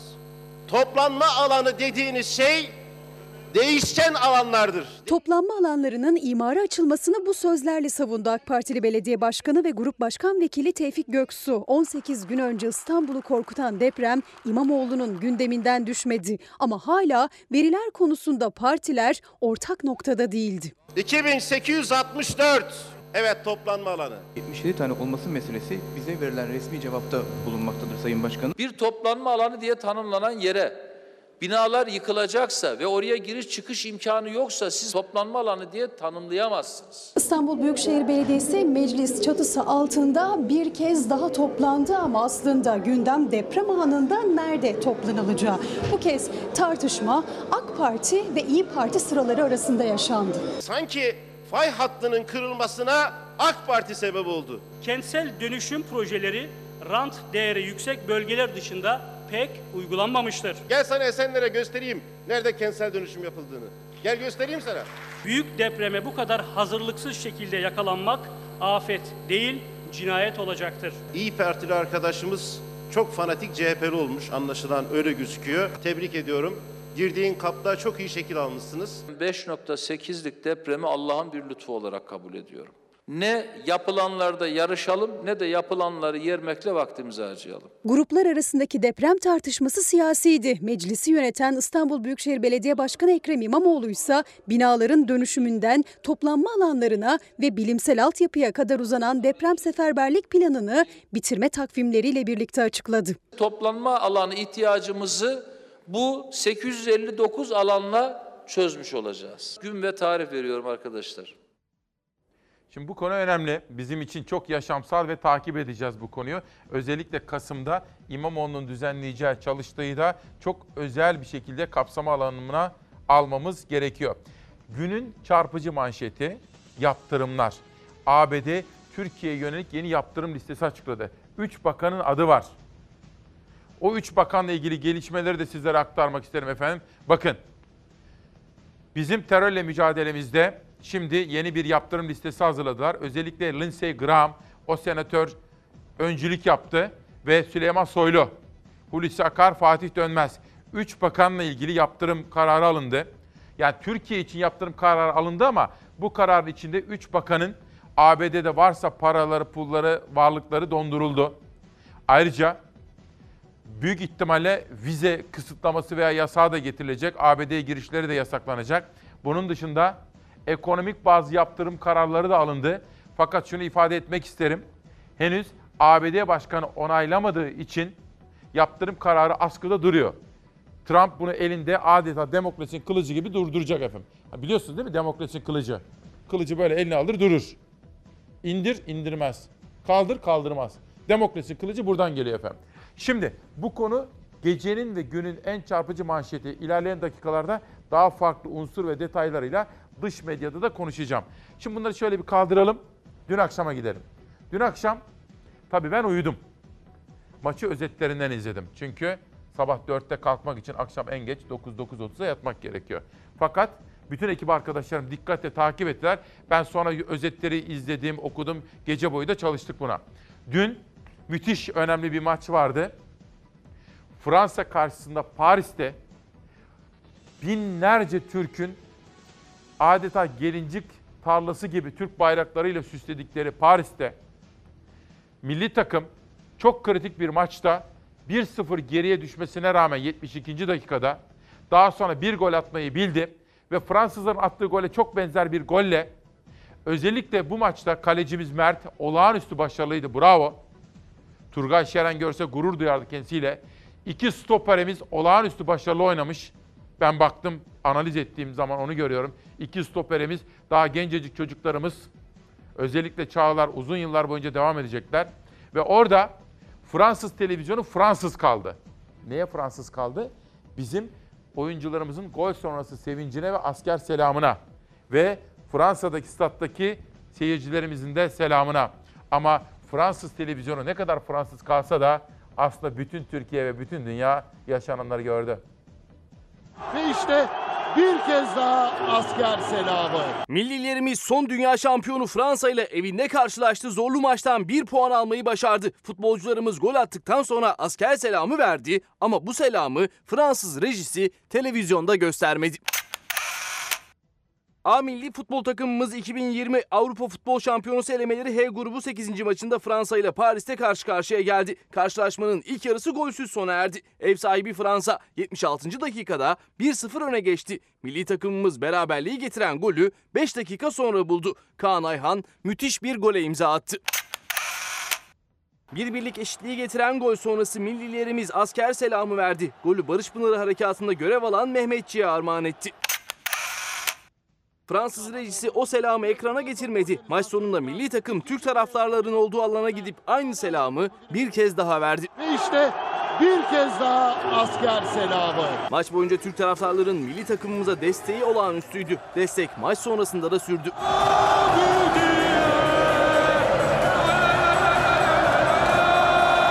Türkiye'de gelen tüm taraftarlara destekleri için teşekkür ederim. İyi bir destek verdiler. Sayıları az, kaliteleri fazla. Ee, o kadar olağanüstü takımına destek olan Fransız taraftarların da tezahüratını kapatmaya çalıştılar. Maç sonunda konuşan teknik direktör Şenol Güneş futbolcularımızın verdiği asker selamına değindi. O anda duygusal bir tepki olarak elini kalbine getirdi. Bir işaret yapalım. Burada bir kötü niyet aramak doğru değil. Öyle bir kötü niyetimiz yok. Düşüncemiz de yok. Sadece askerlerimize sahip çıkma duygusunu yapıyoruz. Türkiye bir birlik skorla gruptaki liderliğini korudu. Puanını 19'a yükseltti ve kalan son iki maçında gruptan çıkmak için büyük bir avantaj sağladı. Mutluyuz tabii. Ee, Fransa gibi güçlü takımla karşı oynayıp iki maçta 4 puan almak ve lider olarak devam etmek güzel bir şey. Milli takımımızı kutluyorum efendim. Bu arada biz bugünden itibaren Beşiktaş'ın başkan adaylarını da çünkü hafta sonunda orada kıran kırana önemli bir çekişme olacak, kongre olacak. Beşiktaş'ın başkan adaylarını da demokrasi meydanına davet ettik. Bugünden itibaren başlıyoruz. Bu arada Mesut Bakkal kendisi de bütün ailesi de her sabah Çalar Saati izliyorlar biliyorum. Mesut Bir Adamın Hikayesi isimli kitabını yazmış, imzalamış ve İsmail Küçükkaya ile Çalar Saat'e göndermiş. Kendilerine de teşekkür ediyorum. Bir tweet okuyalım. Trump'ın insanlar bizim NATO üyesi Türkiye ile savaşacağımızı mı düşünüyor gerçekten? Gerçekten bunu düşünen mi var diye bir sorusu vardı. Oradan geçelim. Ama dünyada aklı başında insanlar da var. Biraz sonra Profesör Doktor Kürşat Zorlu'ya bunu soracağım. Mesela Macaristan, mesela Bulgaristan, mesela Lüksemburg. Bazı ülkeler bizi anlıyor gibi. Avrupalılar olarak bu operasyonu sonlandıracak durumda değiliz. İnsanlara karşı dürüst olmalıyız. Türkiye'ye saldırı olursa tüm NATO üyelerinin destek sağlaması gerekir. Bu akıl dolu sözleri, kabulü Lüksemburg Dışişleri Bakanı açıkladı Barış Pınarı Harekatı konusunda. Bir de Adalet Bakanı Gül'ün dün manşeti vardı. Türkiye bu operasyonu uluslararası sözleşmeden kaynaklı olarak uluslararası hukuk çerçevesinde sürdürmektedir diyor. Dolayısıyla efendim bugün çok sayıda yazıda uyanık olmalıyız, akıllı olmalıyız. Diplomasiyi, soft power'ı, Muharrem Sarıkaya da bu kavramı hatırlatıyor bize. Yumuşak gücü kullanmalı ve Türkiye öyle akıllı, öyle akılcı hamleler yapmalı ki bize işgalci diyenler utanmalı. Ve bizim yalnızca terörle mücadele eden bir ülke olduğumuzu dünyaya göstermemiz gerekiyor. Bunun adımları bellidir. Sınırda alan kapma taktiği, Cumhuriyet'in bugünkü manşeti, Fırat'ın doğusu satranç tahtasına döndü. Türk Silahlı Kuvvetleri güneye doğru ilerlerken Esad'a bağlı Suriye güçleri de kuzeye doğru ilerlemeye başladı. Uzmanlara göre iki ülkenin çatışma riski düşük. Neden düşük? Çünkü Putin akıllı oynuyor. Putin hamisi olduğu Esad ile işbirliği yaptığı Türkiye'yi karşı karşıya getirmek istemez. Çok akılcı hamleler yapıyor. Bir de Güneş Gazetesi'ne geçelim. Güneş Gazetesi şoka girdiler. Teröristlerin siyah kabusu. Efendim şöyle, aslında yaklaşık 7-8 yıldır Amerika ve Avrupa Birliği ülkeleri Türkiye silah vermiyorlar efendim. Adı konulmamış ve bizimkilerin de çok açıklamadıkları bir ambargo ile karşı karşıyayız.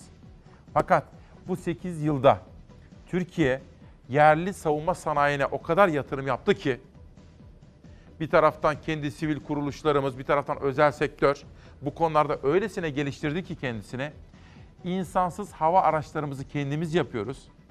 Ve operasyon bölgelerinde onları havalandırıyoruz. İçinde pilot yok. Ve onlar yukarıdan görüntüleri alıyorlar. Bizim askerlerimize iletiyorlar ve askerlerimiz terörle mücadele ediyorlar.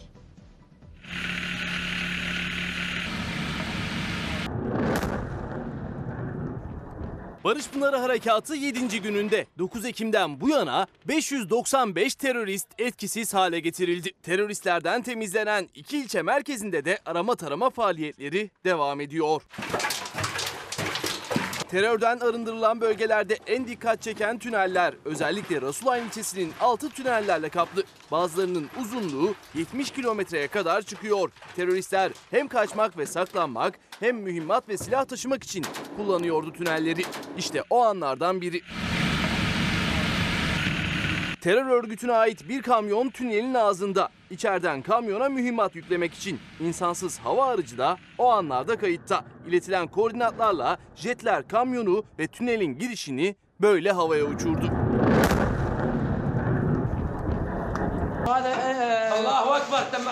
Hem Rasulayn hem de Tel Abyad'da teröristlerin bırakıp kaçtığı silahlar ve zırhlı araçlar ele geçirildi. Bu iki ilçenin terörden temizlenmesiyle Türkiye'nin sınır hattındaki terör koridoru da ikiye bölünmüş oldu.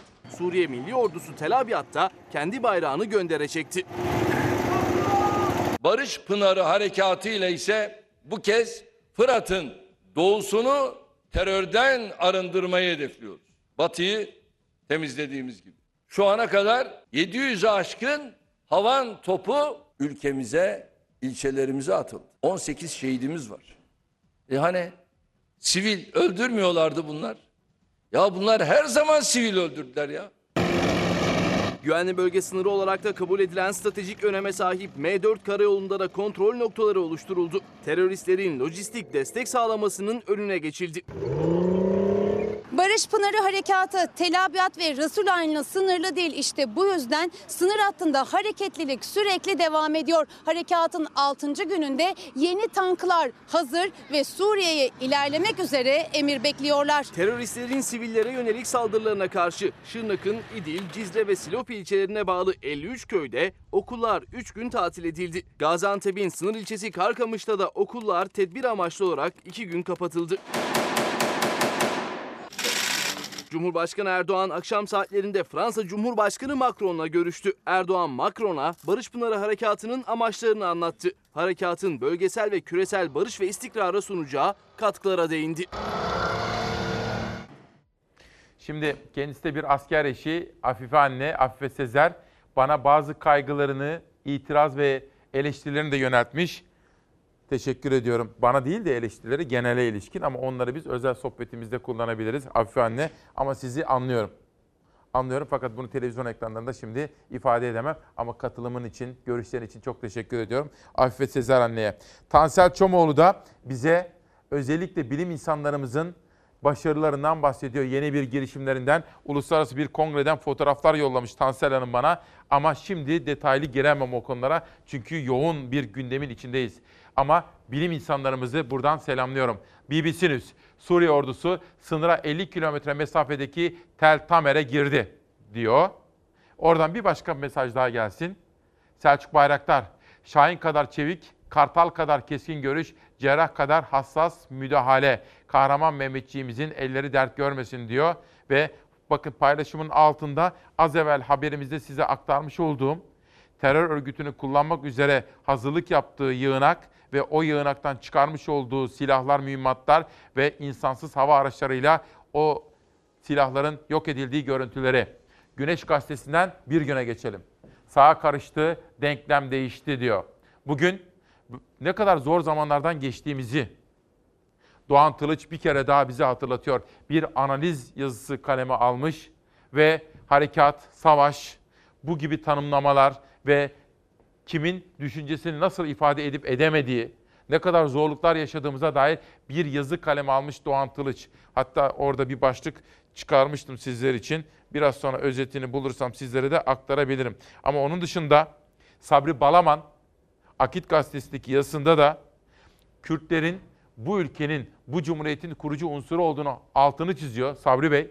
Ve özellikle Batı medyasının bu ikiyüzlü tutumunu da eleştiriyor bugünkü yazısında. Ve sağa karıştı.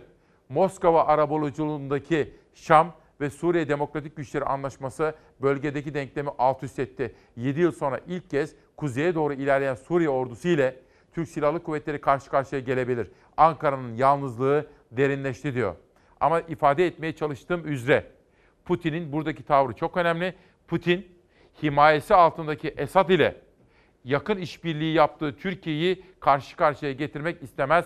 Eninde sonunda bence bir işbirliği kapısı aralanabilir. Türkiye ile Esad rejimi arasında belli bir düzeyde işbirliği yapılır diye düşünüyorum.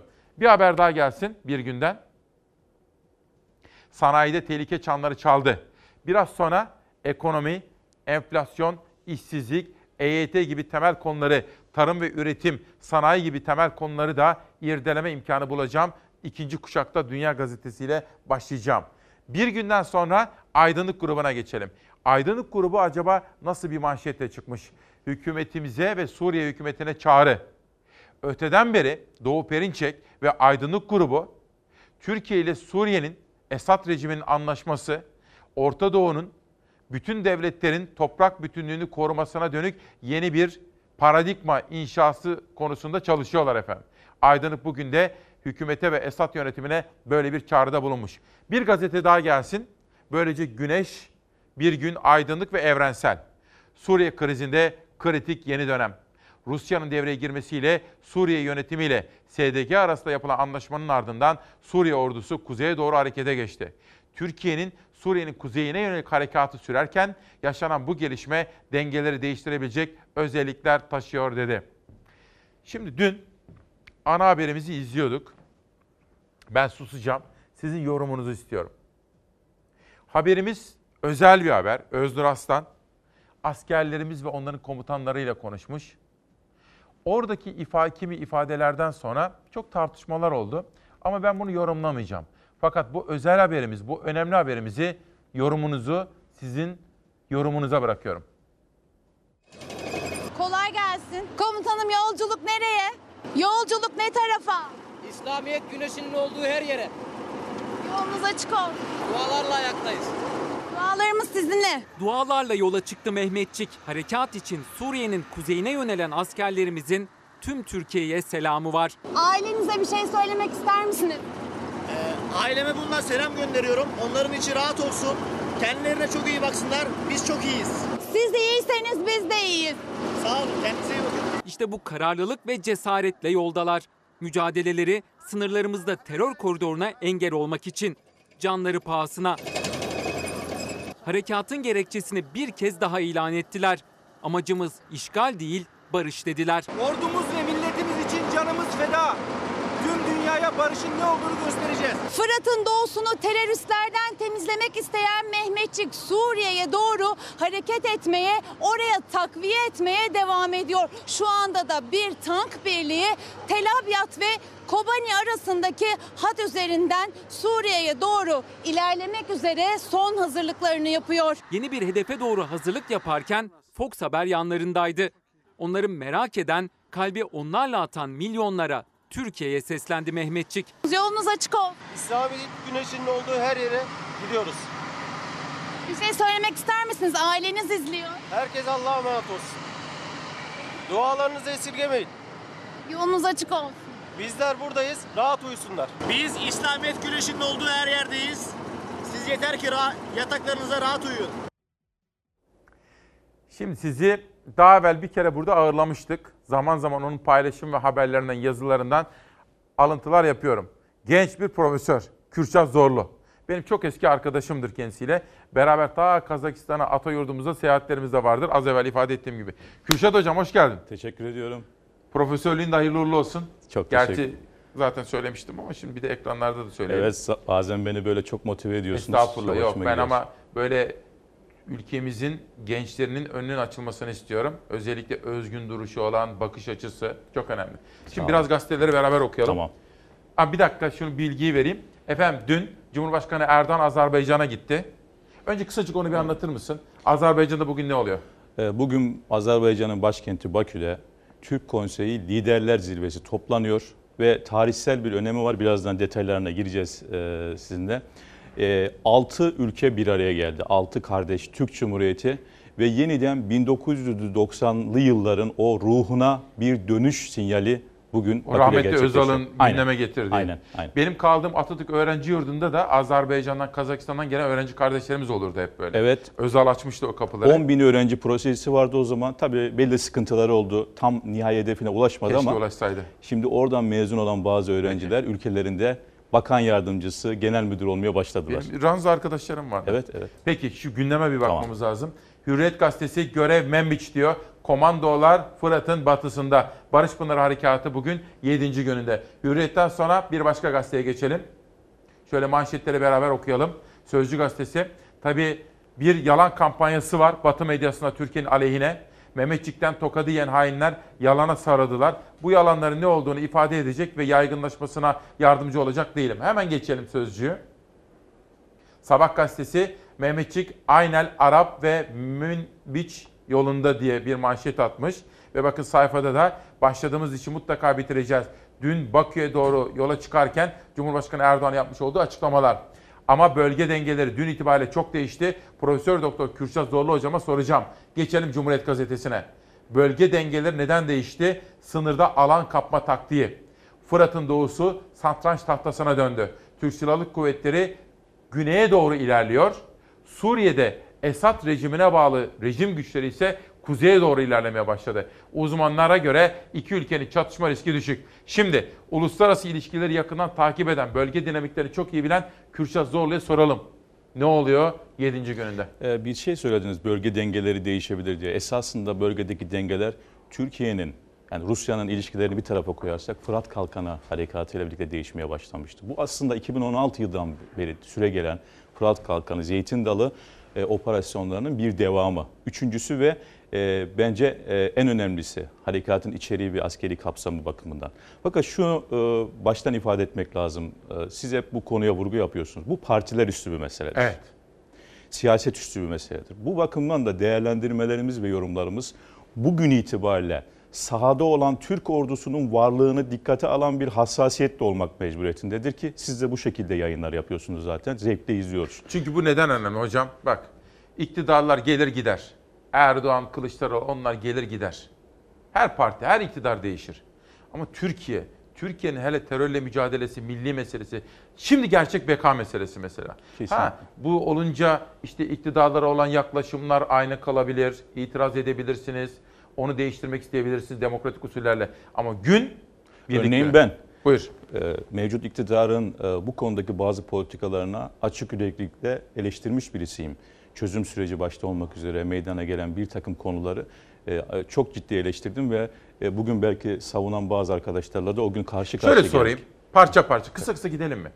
Bu harekatı nasıl tanımlıyorsun? Bu harekat kime karşı yapılıyor? 100 yılın harekatı olarak tanımlıyorum ve hedefimiz Türkiye'ye karşı hasmane bir tutum içerisinde burada bir devletçik oluşturmaya çalışan PKK, PYD terör örgütüne ve onun arkasındaki küresel güçlerin bunun arkasına Bu bir çekilmesine. terörle mücadele harekatı. E, Evet, bir savaş değil. Zaten Milli Savunma Bakanımız ve diğer yetkililerimiz de söyledi. Bu e, propagandayı güvenli bölge mi, tampon bölge mi olacak tartışmalarında da bize karşı yürüttüler. Çünkü savaş e, kimliğiyle tanımlarsanız orada bir tampon bölge kurarsınız. Güvenli bölge ise bir e, silahlı mücadelenin e, oradaki terör koridorunun ortadan kaldırılmasına yöneliktir. Bu harekatın amacı ne? Amacı bir defa kesinlikle söyleyeyim bu kara propagandaya kimsenin alet olmaması lazım. Özellikle ülkemizde yaşayan Kürt kökenli vatandaşlarımız. Bunun Türklerle, Kürtlerle, etnik aidiyetlerle hiçbir ilgisi yoktur. Aksine hepimizin barış ve huzuru için hatta Suriye'nin barış ve huzuru ve istikrara kavuşması için atılmış olan yegane adımlardan bir tanesidir. Biz doğrudan YPG, PKK terör örgütüne hedef almış durumdayız ve onu ortadan kaldırdıktan sonra bu projenin siyasi amacı büyük ölçüde oluşmuş ve tamamlanmış Harekat olacak. bitmiş olacak. Dün Ama ikinci amacımız da var biliyorsunuz. Onu soracağım ama. Suriyeliler. Dün Milli Savunma Bakanı da zaten şunun altını çizdi. Çok hızlı ilerliyoruz dedi. Askerimiz üstün bir performans ve başarı sergiliyor. Kısa sürede bitirip döneceğiz. Ya belki dikkat etmemiz gereken yer burası. Türkiye bu iki yıllık süreçte Fırat Kalkanı'ndan bu yana çok ciddi bir saha tecrübesi kazandı. İkinci olarak savunma sanayinin millileştirme ve özgünleştirme konusunda önemli adımlar Az attı. evvel ona beni verdim. Çünkü batılı ülkeler bize ambargo uyguluyorlar. Evet uygulayabilirler. Bunu Kıbrıs Barış Harekatı sonrasında da yaptılar ama ambargoyu birkaç yıl içerisinde kaldırmak zorunda kaldılar. Burada önemli olan kararlılık elbette sizin de hep vurguladığınız gibi akıl ve sağduyu içerisinde de bir diplomasi alanını e, elden bırakmadan bu saha üzerinde de yönlendirmek mecburiyeti var Türkiye'nin. Peki gazete manşetlerine devam edelim. Güneş gazetesine gelsin. Şoka girdiler. Biraz evvel sizin de vurguladığınız gibi Kürşat Hocam. Şimdi bize silah vermiyorlar. Ben de bazı kaynaklarla konuşuyorum bu konuda. Evet. Yakın temas içindeyim. Onlar bize ambargo uyguladıkça biz de yerli ve milli sanayiye yatırım yapmışız. Bir şeye vesile oldular aslında. Evet aslında her şerden hayır çıkıyor işte. Ve şimdi bir şey daha vesile oluyor. Birazdan detayına gireceğiz. Yeniden bir Türk dünyası uyanıyor İsmail Bey. Bugünkü zirve. Evet, Biraz yeniden. gözetler misiniz? Ne? Şimdi orada enteresan şeyler oluyor. Şimdi bak dün Arap Birliği Filistin dahil bizim yanımızda yer almadı. evet. Ve Cumhurbaşkanı Erdoğan dün Türk Birliği'nden, Türk Dünyası Birliği'nden Arap Birliği'ne yaylım ateşi tuttu. Ve ne hazindir ki Filistin'in tutumu İsrail'le özdeş bir tutumdur şu anda. Çok hazin bir öyküdür bu. Ee, ama nereden bu noktaya Dün-? Evet. Bir arkadaşım bugün ya da yarın Filistin Başbakanı ile görüşecek. Ona dedim ki bu hissiyatımı anlat. Ne kadar hayal kırıklığı yaşadığımızı ona anlat. Bizim terörle mücadelemizde biz her zaman yanlarında yer aldığımız Filistin'den destek göremeyecek miyiz? Çok doğru, çok doğru. Yani e, dünyaya bakıyorsunuz bu düzen içerisinde hep e, Azerbaycanlı e, o şair Bahtiyar Vahapzade'nin sözü geliyor. Gelecekten korkuyorum. İnsanlar yaşarken bir gün insanlık ölecek diyor. Bakıyorsunuz yani Birleşmiş Milletlerinden tutun bu uluslararası sistem terörü kendilerine göre tanımlayan ikircikli bu iki yönlü, iki yüzlü yapılarını bugün de devam ettiriyorlar. Ee, yani şunu bile hatırlatmak yeterli. PYD ne zaman kuruldu? 2003 yılında. Kimin talimatıyla? İşte terörist başı Öcalan'ın talimatıyla. Ee, 2012 yılında YPG kuruldu. PYD'nin sağ, e, sahadaki silahlı gücü olarak bunlar bir bütünleşik yapı. Ee, şimdi biz orada girdik telebiyatta. Ne gördük? Kazmışlar. Haritayı kazmışlar, verir içine tünel Savaş? koymuşlar. Bir dakika. Bunu kim yapabilir Yönetmenden yani? rica edeyim. Savaş, Kürşat bize biraz anlatsın. Şimdi bölgede bakın biz şimdi me- meseleye şöyle bakamayız. Biz etnik, mezhepsel böyle bakamayız. Biz coğrafya olarak bakıyoruz Elbette, değil mi biz? elbette. Şöyle biraz anlatır mısın ya bize? Mesela bak şimdi burası bizim güvenli bölgemiz değil evet, mi? Evet. Amacımız burada, bur- burada bir anlatabilir misin Kürşat Hocam? Şimdi bu Tel Abyad ve Rasulayn dediğimiz iki hat üzerinde silahlı kuvvetler ve e, Suriye Milli Ordusu'nun ilerleyişi sağlandı. Burada bir tür e, şöyle dikdörtgen düşünün. E, böyle bir e, şema e, karşımıza çıktı bu sabah itibariyle. Tamamıyla alan birleştirilmek üzere esasında Şuradan şu anda. bakın Evet, Tel Abyad'dan buradan. Resulayn'a kadar. Evet Resulayn'a kadar ve 30 kilometre derinliğe kadar e, bu M4 karayolu dediğimiz karayolunu da kontrol edebilecek bir e, durumda. Türkiye şu anda bu e, Fırat Kalkanı e, ve hemen ileride e, burada yer almıyor. Afrin'deki operasyonun ardından işte bu bölgenin tamamında bir terör koridoru oluşturulma riskini büyük ölçüde şu anda e, ortadan kaldırmış durumda. Burayı terör bölgesi yapacaklardı değil mi? Bir, e, PYD, bakın, YPG. bu yapılanmanın iki tane ayağı var. Bir tanesi elbette ki terör örgütü tarafından konuşlandırıldığı için bir terör koridoru olarak niteleniyoruz. Çünkü içerisinde teröristler yer alacak ki varlar şu anda. İkinci husus da bir tür embriyo devletçik. Kimin devletçiği bu? Bu tırları kim gönderdi buraya? 30 bin tırı. Ve bugün bize yaptırım uygulamaya kalkan her defasında tutarsız tweetleriyle dünya dengesini bozan kim? Amerika Birleşik Devletleri. Ve aslında bütünüyle batı. Ee, evet Şimdi yani bak Avrupa Birliği bak Fransızlar diyor ki ben diyor bölgedeki diyor bak bizi eleştirirken sabah tweetini verdim de Fransa Başbakanı. Diyor ki Fransa Cumhurbaşkanı diyor ki ben diyor bölgedeki güçlerimin güvenliğini sağlamak üzere tedbirler alacağım. Şimdi bak Fransa ta buralara kadar geliyor. Senin ne işin var burada? Kesin- Bu benim sınırım. Kesinlikle yani e, okyanus ötesinde. Kürşat bir gelir misin? Evet. Şimdi şurayı bir anlat. Biz buraya operasyon yaptık. Fırat'ın Evet, batısı. evet. Burayı terörden arındırdık değil mi? Kesinlikle. Fakat şimdi Membiç tartışması var. Membiç nedir? Neden Şimdi önemli? Membiç e, bir defa bir psikolojik kırılma noktası. Alanın hakimiyeti açısından. Zira hem güneye hem doğuya doğru alan hakimiyetine kavuşuyor bu bölgede konuşlanmış güçler. Ve bir de bir öyküsü var tabii. Biz yaklaşık bir buçuk yıldır Amerika'nın bize verdiği taahhütler çerçevesinde buradan terör örgütünün e, çıkarılacağını taahhüt ettiler bize. Ama her defasında bu bölgede konuşlanmayı ve tahkimatı artırmak için burada bizi oyaladılar. Ve Türkiye bu süreçte kabul etmek lazım. Çok ciddi bir diplomasi kararlılığı gösterdi. Ankara zirvesi, Soçi, e, Astana, Astana. zirveleri, Cenevre zirveleri Türkiye son ana kadar diplomatik yola ki biliyorsunuz en son Amerika ile bir mutabakata varıldı.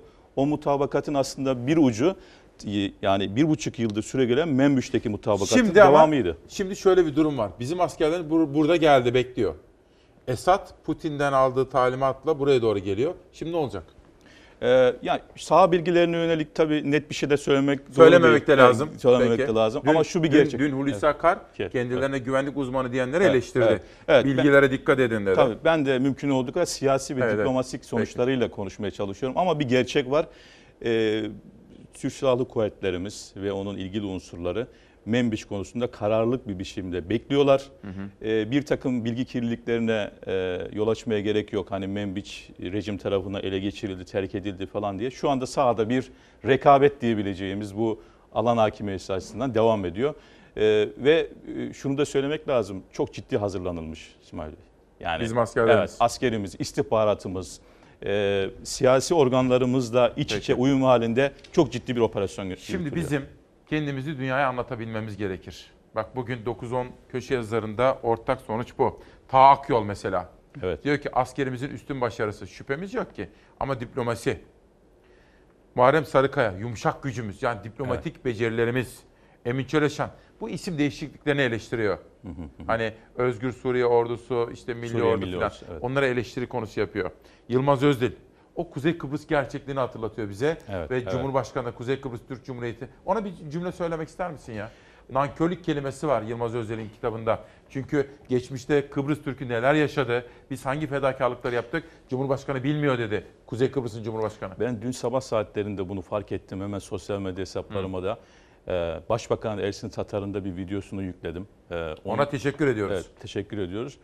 Ee, tabii böyle bir şey için bunu konuşmak bile bir e, acı tablodur. Yani Kuzey Kıbrıs Türk Cumhuriyeti'nin varlığı e, başta oradaki e, vatansever insanların ve Türkiye Cumhuriyeti'nin devletiyle müteşekkildir. Bunu unutmak mümkün değildir. Ama ben burada tabii Sayın Akıncı'nın bu bir düzeltme çabası olduğunu gördüm dün. Yani yanlış, diyor, değil anlaşılmasına mi? yönelik. Fakat yani öyle bir açıklama ki neresini düzeltirseniz düzeltin Elinde mantık kalıyor. ve kurgu olarak yanlış. Peki. Siz bugün Türkiye Cumhuriyeti Devleti'nin yanında olmak mecburiyetindesiniz. O toprakların e, ruhu, lafzı, tarihsel perspektifi bundan başka bir neticeye doğurmaz. Bu arada da merhum Rauf Denktaş'ı da rahmetle Rahmet anıyorum. Hanım. Savaş şimdi e, konuğum için seçtiğim bazı fotoğraflar falan vardı. Onları da verebilirsen. Ama Türk Konseyi'ni unutmayalım. Şimdi girelim ona. Buyur. Şimdi e, Bugün toplantı var. Bugün Bakü'de. toplantı var. E, zamanımızı iyi kullanmak için iki tane önemli şey söyleyeceğim. Bir tanesi Evet. bu konseyin ardından bir ulaştırma ve enerji bağlamında Türk koridoru oluşacak. Evet. İsmail Bey. Nasıl bir koridor? Çin'in işte bizim Doğu Türkistan dediğimiz onların Sincan Uygur özel bölgesi diyorlar. Oradan Haz Kaza- Özbekistan, Kazakistan, Hazar üzerinden Azerbaycan ve sonra Gürcistan'dan Türkiye'ye ulaşan bir koridor ve bu da Macaristan üzerinden Avrupa Birliği'ne dayanan yeni bir koridor. Ben buna Türk koridoru diyorum. İşte şimdi bu koridoru eğer biz e, alt bürokratik sistemlerimizle e, uyum sağlayıp hayata geçirebilirsek dünyanın ekonomik ve ulaştırma konusundaki ciddi bir alanına da e, ciddi bir rekabet unsuru olarak girecektir Türkiye. Şimdi bak dün Cumhurbaşkanı Bakü'ye giderken dedi ki Türk dünyası içindeki dayanışmanın her geçen gün daha da pekişmesi, işbirliğimizin daha da güçlenmesi bizler için iftihar vesilesidir. Evet. Bu hayata geçebilir mi? Geçebilir. Bir defa Türk dünyası neresidir? 11 milyon kilometre kare alanda bulunan 7 bağımsız Türk Cumhuriyeti. Sayalım onları. E, Türkiye, Azerbaycan, Kırgızistan, Kazakistan, Türkmenistan, Özbekistan ve Kuzey Kıbrıs Türk Cumhuriyeti. Bu cumhuriyetlerin yanı sıra Rusya Federasyonu bünyesinde ve diğer yerlerde bulunan Türkçe konuşan, Türk dili konuşan toplulukların olduğu yerlerden ve özel cumhuriyetlerden bahsediyoruz.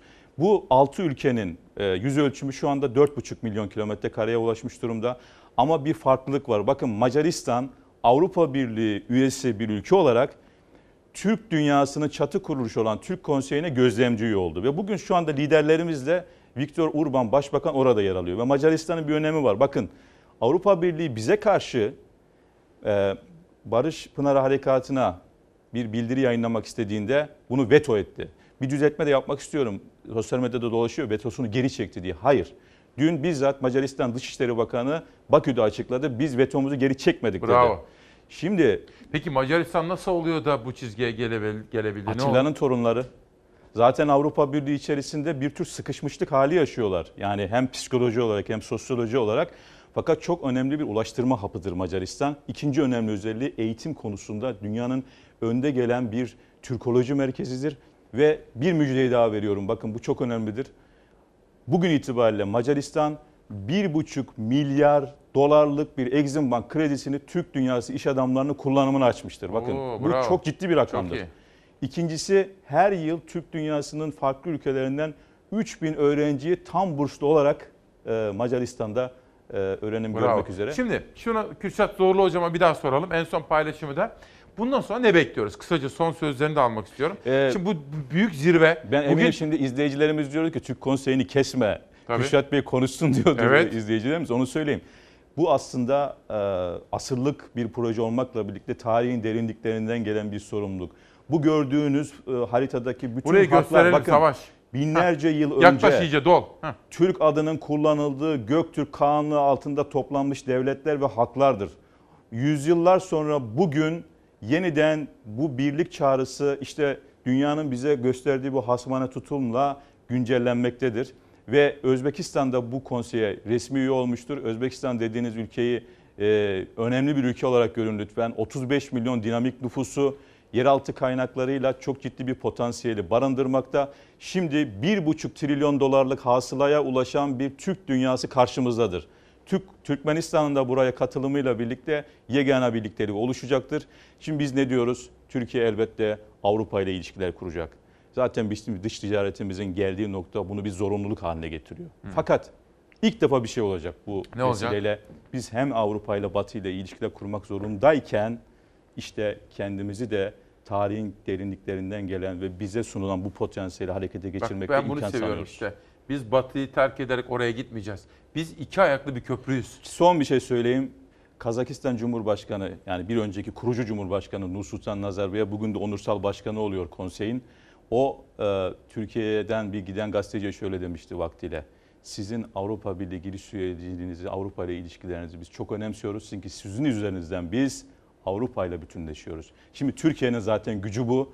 Şimdi Türkiye bu gücüyle ve Sayın Erdoğan'ın dünkü konuşması da gerçekten e, mutluluk vericiydi. Bugün kaçta açıklıyorlar? Zirve kaçta? 12'de zirve başlayacak. Şu anda ikili görüşmeler yapılıyor ve bir müjdeli söylüyorum. İnşallah umut ediyorum öyle bilgiler aldım. Öğleden sonra gibi bu 6 Türk devletinin devlet başkanları Barış Pınarı Harekatı ile ilgili destek açıklaması Öyle mi? yapacaklar. Çok Evet. iyi. Bu Arap Birliği'ne de Avrupa Birliği'ne de E, mütevazi de olsa bir ders olur. kapak olur aslında. Evet, evet, evet. Kürşat Zorlu çok teşekkür Ben ediyorum. teşekkür ederim. Efendim uzun yıllardır tanıdığım ve özellikle işte bakın özgün yaklaşımları var. Çok okuyan, çok disiplinli biridir. Hayırlı bir evlattır. Bu arada size e, Türk Dünyası Güncesi adlı bir kitabım Çok yayınlandı. ederim. Onu da İmzalı takdim kitap, etmek istiyorum. kitaplama. Çok Elbette. teşekkür elbette. ediyorum. Çok teşekkür- Bu arada Bozkır'ın yükselişi Nazarbayev liderliği kitabımız da şu anda baskıda. İnşallah onu da e, sunuyorum. Peki. Efendim izin verirseniz ben bir sade kahve ikram edemedim kendisine. Şimdi bir sade kahve ikram edip birazcık nefeslenip hemen aranıza geri geleceğim. Gerçekten öyle. Çok ama çok uyanık olmalıyız. Günaydın Türkiye'm. Günaydın. 15 Ekim 2019 günlerden salı İsmail Küçükkaya ile Hakikat Yolculuğundasınız. Bu tarafta gazete manşetleri olacak. Bu tarafta sosyal medya paylaşımları. Bu kuşakta birazcık şöyle barış harekatını özetleyeceğim. Ondan sonra ekonomi ve üretime dair haberler, hayatın içinden haberler ve spora dair manşetler var efendim. Beşiktaş'ın başkan adaylarını da bugünden itibaren ağırlamaya başlıyoruz. Çünkü büyük ve güzide bir kulübümüz hafta sonunda yeni başkanı seçecek.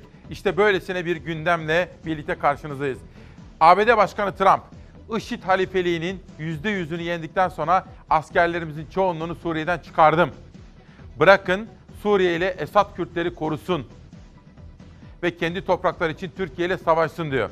Yani yeni bir seçimin arifesinde olduğu için ABD Başkanı Amerikan kamuoyuna seslenmeyi tercih ediyor. Akıllıca yapıyor.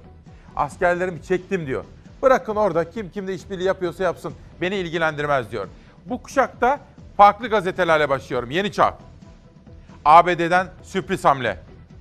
Pentagon, Suriye'nin kuzeydoğusundaki bin askerini Rusya, Suriye ve Türk ordusu arasında kalmaması için çekeceğini açıkladı.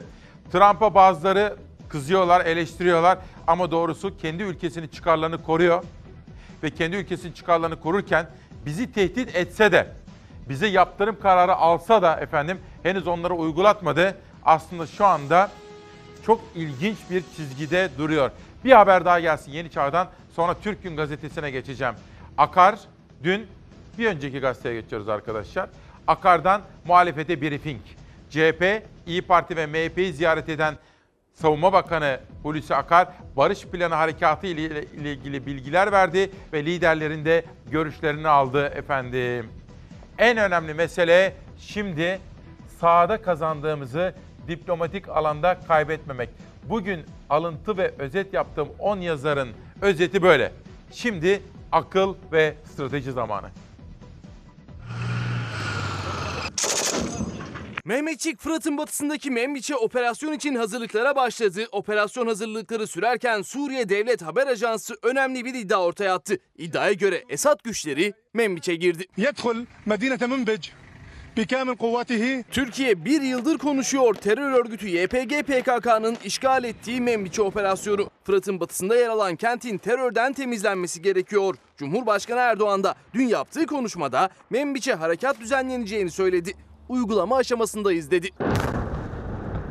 Münbiç konusunda ise şu anda biz kararımızı verdiğimiz gibi uygulama aşamasındayız. Yani Münbiç boşaltıldığında oraya Türkiye olarak biz girmeyeceğiz ki. Oranın gerçek sahipleri olan Arap kardeşlerimiz oraya girecek. Mehmetçik Membiç harekatı için hazırlıklara başladı. Membiç hattına tank, zırhlı araç ve bordo bereliler sevk edildi. Mehmetçik Fırat'ın batısında da bir yıldır konuşulan Membiç operasyonu için yeniden hazırlıklara başladı. Çünkü Membiç'in kontrol altına alınması demek Aynel Arap'taki teröristlerin Tel Abyad ve Membiç arasında sıkıştırılması anlamına geliyor. Aynı zamanda teröristlere yardım ulaşması da engellenmiş oluyor. Türkiye Barış Pınarı Harekatı'nda ilerleme sağlamış ve Membiç'e operasyon için geri sayarken önemli bir gelişme yaşandı. Esad yönetimiyle terör örgütü YPG anlaştı ve anlaşma doğrultusunda terör örgütünün işgal ettiği Membiç, Kobani ve Kamışlı'dan çekileceği, buralara Esad güçlerinin geleceği iddia edildi. İddialar sıcaklığını korurken Esad'a bağlı güçlerin akşam saatlerinde Membiç şehrine girdiğini duyurdu Suriye Devlet Haber Ajansı ve görüntüler paylaştı. Rus Haber Ajansı da Amerika Birleşik Devletleri'ne ait birliklerin Kobani ya da diğer adıyla Aynel Arap'tan çekildiğini duyurdu ve çekilme sırasında YPG ile anlaşıp Kobani'ye giren Suriye ordusunun Amerikan birlikleriyle kente giden yolda karşılaştığı anlara ait görüntüleri paylaştı. Hasan Öztürk de bugün onu yazmış Yeni Şafak'ta. Eskiden olduğu gibi Esad'ın rejim güçleriyle biz yeniden sınır olacağız dedi. Yani oradan PYD, YPG çekilince Esad'ın rejim güçleriyle Türkiye arasında yeniden sınır, komşuluk ilişkileri mi başlayacak? Bu çok önemli. Ve Trump'ın paylaşımları. Trump diyor ki, generallerime dedim ki, neden düşmanımızın toprağını korumak adına Suriye ve Esad için savaşalım? Neden? Kürtleri korumak adına Suriye'ye yardım etmek isteyen biri varsa buyursun yapsın. Bu bana uyar. Bu Rusya olabilir, Çin olabilir ya da Napolyon Bonaparte tarihten birisi olabilir. Umarım her şey iyi gider. Biz 7000 mil uzaktayız. Gerçekten kendi seçimi için, kendi halkı için en doğrusunu yapıyor efendim. Çok incelikli bir diplomasi yapıyor orada. Yeni çağdan Türkiye'ne geçelim. Silahları bırakıp kaçtılar. ABD'nin YPG'ye verdiği binlerce tır silah ve destek işe yaramadı. Kahraman ordumuz Fırat'ın doğusunda güvenli bölge hedefine kararlılıkla ilerlerken teröristler sahadan siliniyor. Bu konuda haberleri de aktaracağım ama ABD Başkanı Trump'ın işi Washington'da çok zor. Bir taraftan azil süreci, bir taraftan kendi partisinden de Türkiye'ye yönelik baskı, bir taraftan da yaklaşan seçimler. Ama bu arada Türk Gün Gazetesi'nin sürmanşetini de sizlere aktarmak isterim. MHP lideri Devlet Bahçeli 3 hafta bunu bir kaldır arkadaşlar. Beni takip edin. Türk Gün Gazetesi'nde de bir haber var. MHP lideri Devlet Bahçeli 3 haftalık istirahatten sonra dün görevinin başına geldi ve MHP Genel Merkezi'ni ziyaret etti. MHP lideri Bahçeli işinin başında diye bir haber, bir fotoğraf bu arada. Devlet Bahçeli hem geçmiş olsun dileklerimizi aktaralım hem de ilk defa sakallı bir fotoğrafı görünmüş oldu. Onun da altını çizelim. Burada son tweet. Savaş şimdi rica edeyim bu tarafa yaptırımları. Yaptırımlar ne oluyor peki diye aklınıza gelebilir. İsmail iyi güzel de. Efendim şu. Trump ile Erdoğan arasında Mehmet Ali Yalçın'ın altını çizdiği gibi bir ilişki var. Bir diplomatik kanal var. Ama Trump'ın başı da Washington'da dertte. Yani oradaki gelişmeleri böyle anlamaya çalışalım. Trump diyor ki, bazıları ABD'nin düşmanımız Beşar Esad'ın başkanlık ettiği Suriye'nin sınırını 7000 mil uzaklıktaki sınırını korumasını istiyor.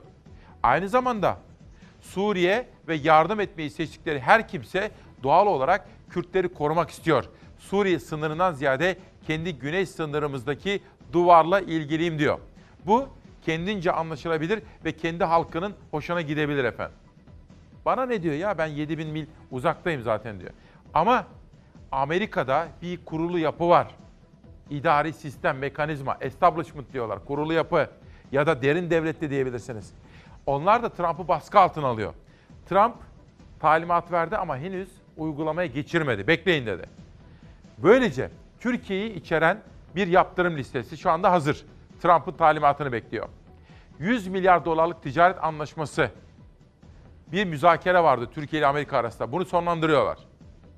Bu emir geniş kapsamda sonuçlar için yetki verecek. Türkiye'nin işgali insani etkileri hafifletiyor gibi durmuyor. Tabii işgal kelimesini kullanıyor. Bu hatalı bir terminoloji. Doğru değil. Suriye'nin kuzeydoğusunda kalan ABD'lileri geri çekiyorum. Şimdi hem bizi eleştiriyor ama bir taraftan da Amerikan askerlerini Suriye'den çekiyor. Ama bir taraftan da Türkiye'yi, Türk ekonomisini sert bir şekilde yok edeceğim diyor efendim. Üç bakan yaptırım listesi kapsamında. İçişleri Bakanı Soylu, Dışişleri Bak e, Savunma Bakanı Akar ve Enerji Bakanı Dönmez. Onların ABD'deki varlıkları varsa yaptırım kapsamını alınacaklar ve bu üç bakanın ABD'ye girişine izin vermeyecekler. Türk liderler bu tehlikeli ve yıkıcı yola devam ederse Türkiye'nin ekonomisini hızlıca yok etmeye tamamen hazırım. Amerika Başkanı Donald Trump bir kez daha Türkiye'yi tehdit etti. Türkiye'ye Suriye'nin kuzeydoğusunda yürüttüğü askeri operasyon nedeniyle uygulamaya koyacağı yaptırımların bazılarını açıkladı. Kararnameyi imzalayacağım dedi. Türkiye sınır güvenliğini sağlamak, Suriye'nin kuzeyinde güvenli bölge oluşturmak için Barış Pınarı Harekatı'na başladı. Amerika Başkanı Donald Trump başta harekata yeşil ışık yaktı. Ardından küstah sözlerle Türkiye'yi tehdit etti ve gece saatlerinde bir kez daha açıklama yaptı.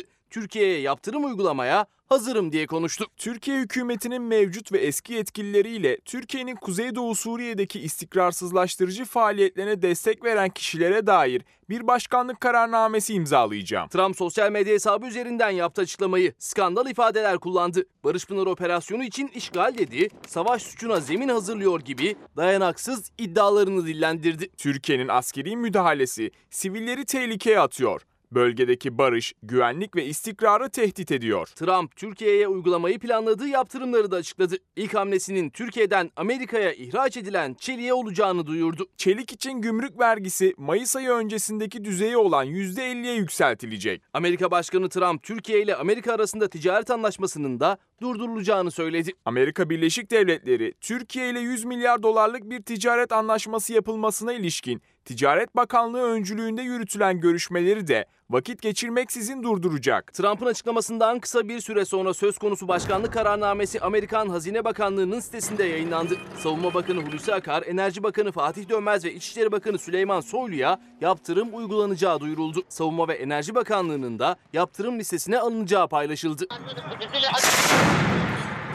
Öte yandan Amerikan Başkan Yardımcısı Mike Pence, Amerika Başkanı Trump'la Cumhurbaşkanı Erdoğan'ın telefonda görüştüğünü, görüşmede Trump'ın Erdoğan'a Suriye'deki harekatı durdurma çağrısı yaptığını söyledi. Pence en kısa süre içinde Türkiye'yi ziyaret edeceğini açıkladı. Efendim arkadaşlarım beni uyarıyorlar. Bir son dakika gelişmesi var.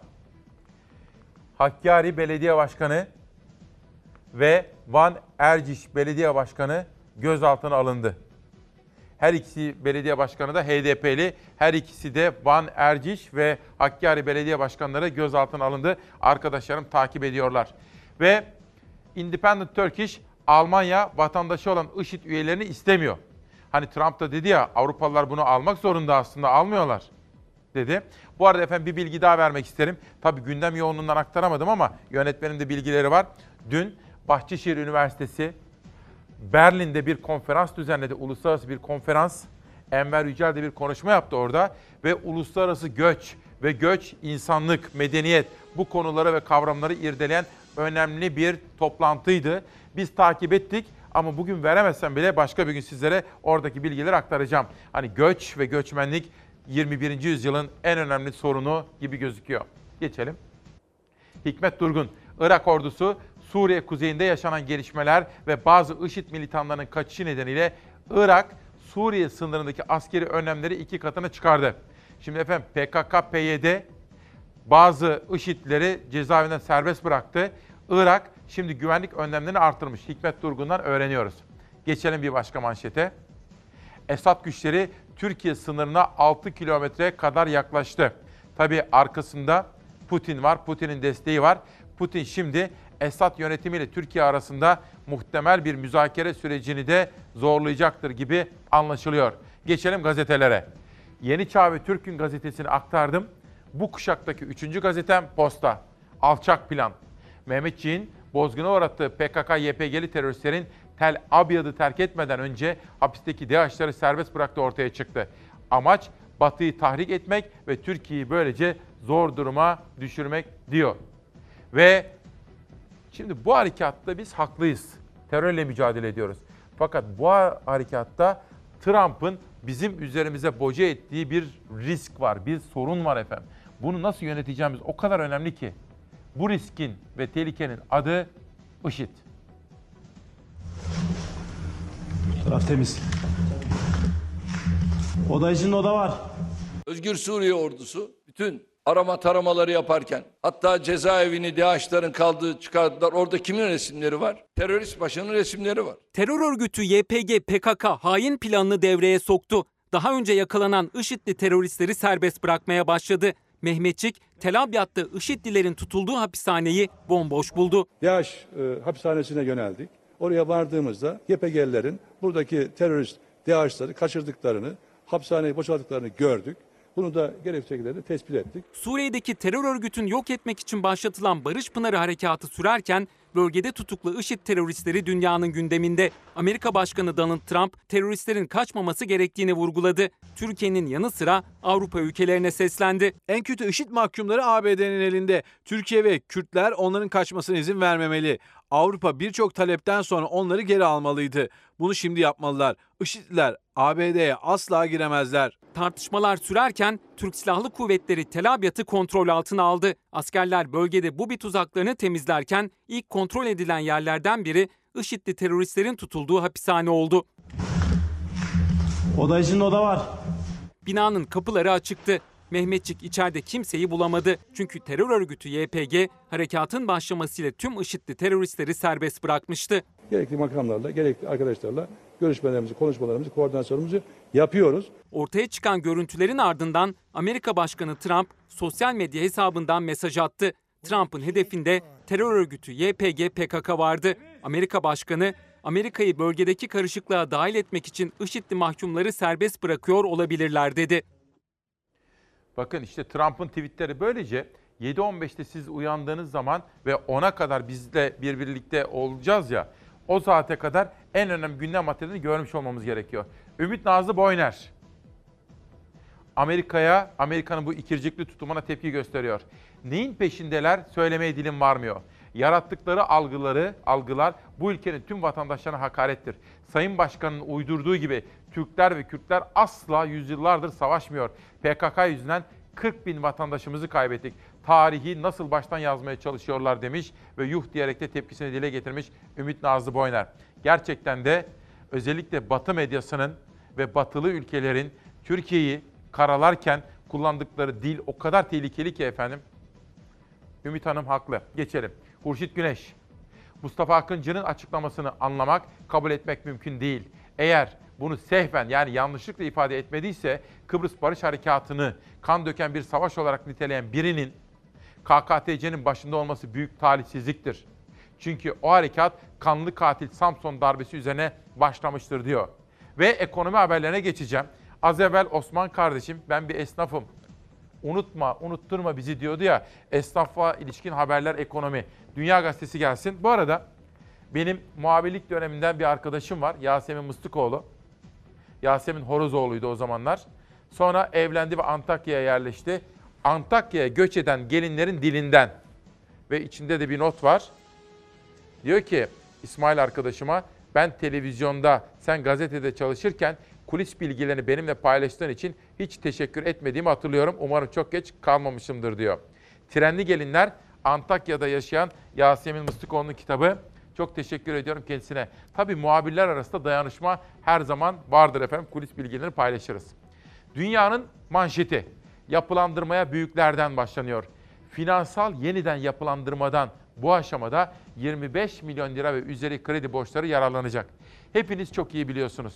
Ekonomik durum iyi değil. Esnaf güç zor zamanlardan geçiyor. Üretici iyi değil, mutlu değil, geçinemiyor.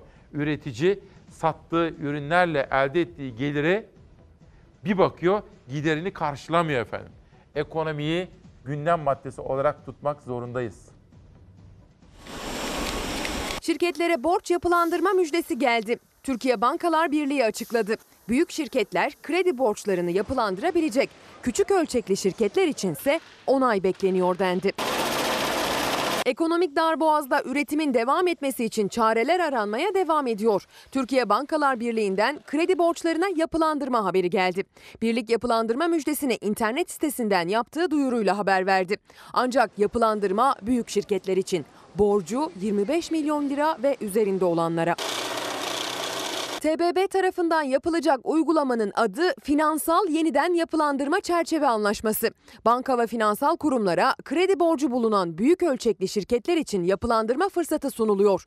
Uygulamayla borçlarını ödemeye niyetli olan ancak gelir gider dengesi bozulduğu için edimlerini yerine getiremeyen müşterilerin geri ödeme yükümlülüklerini yerine getirmelerine imkan verilmesi amaçlanıyor.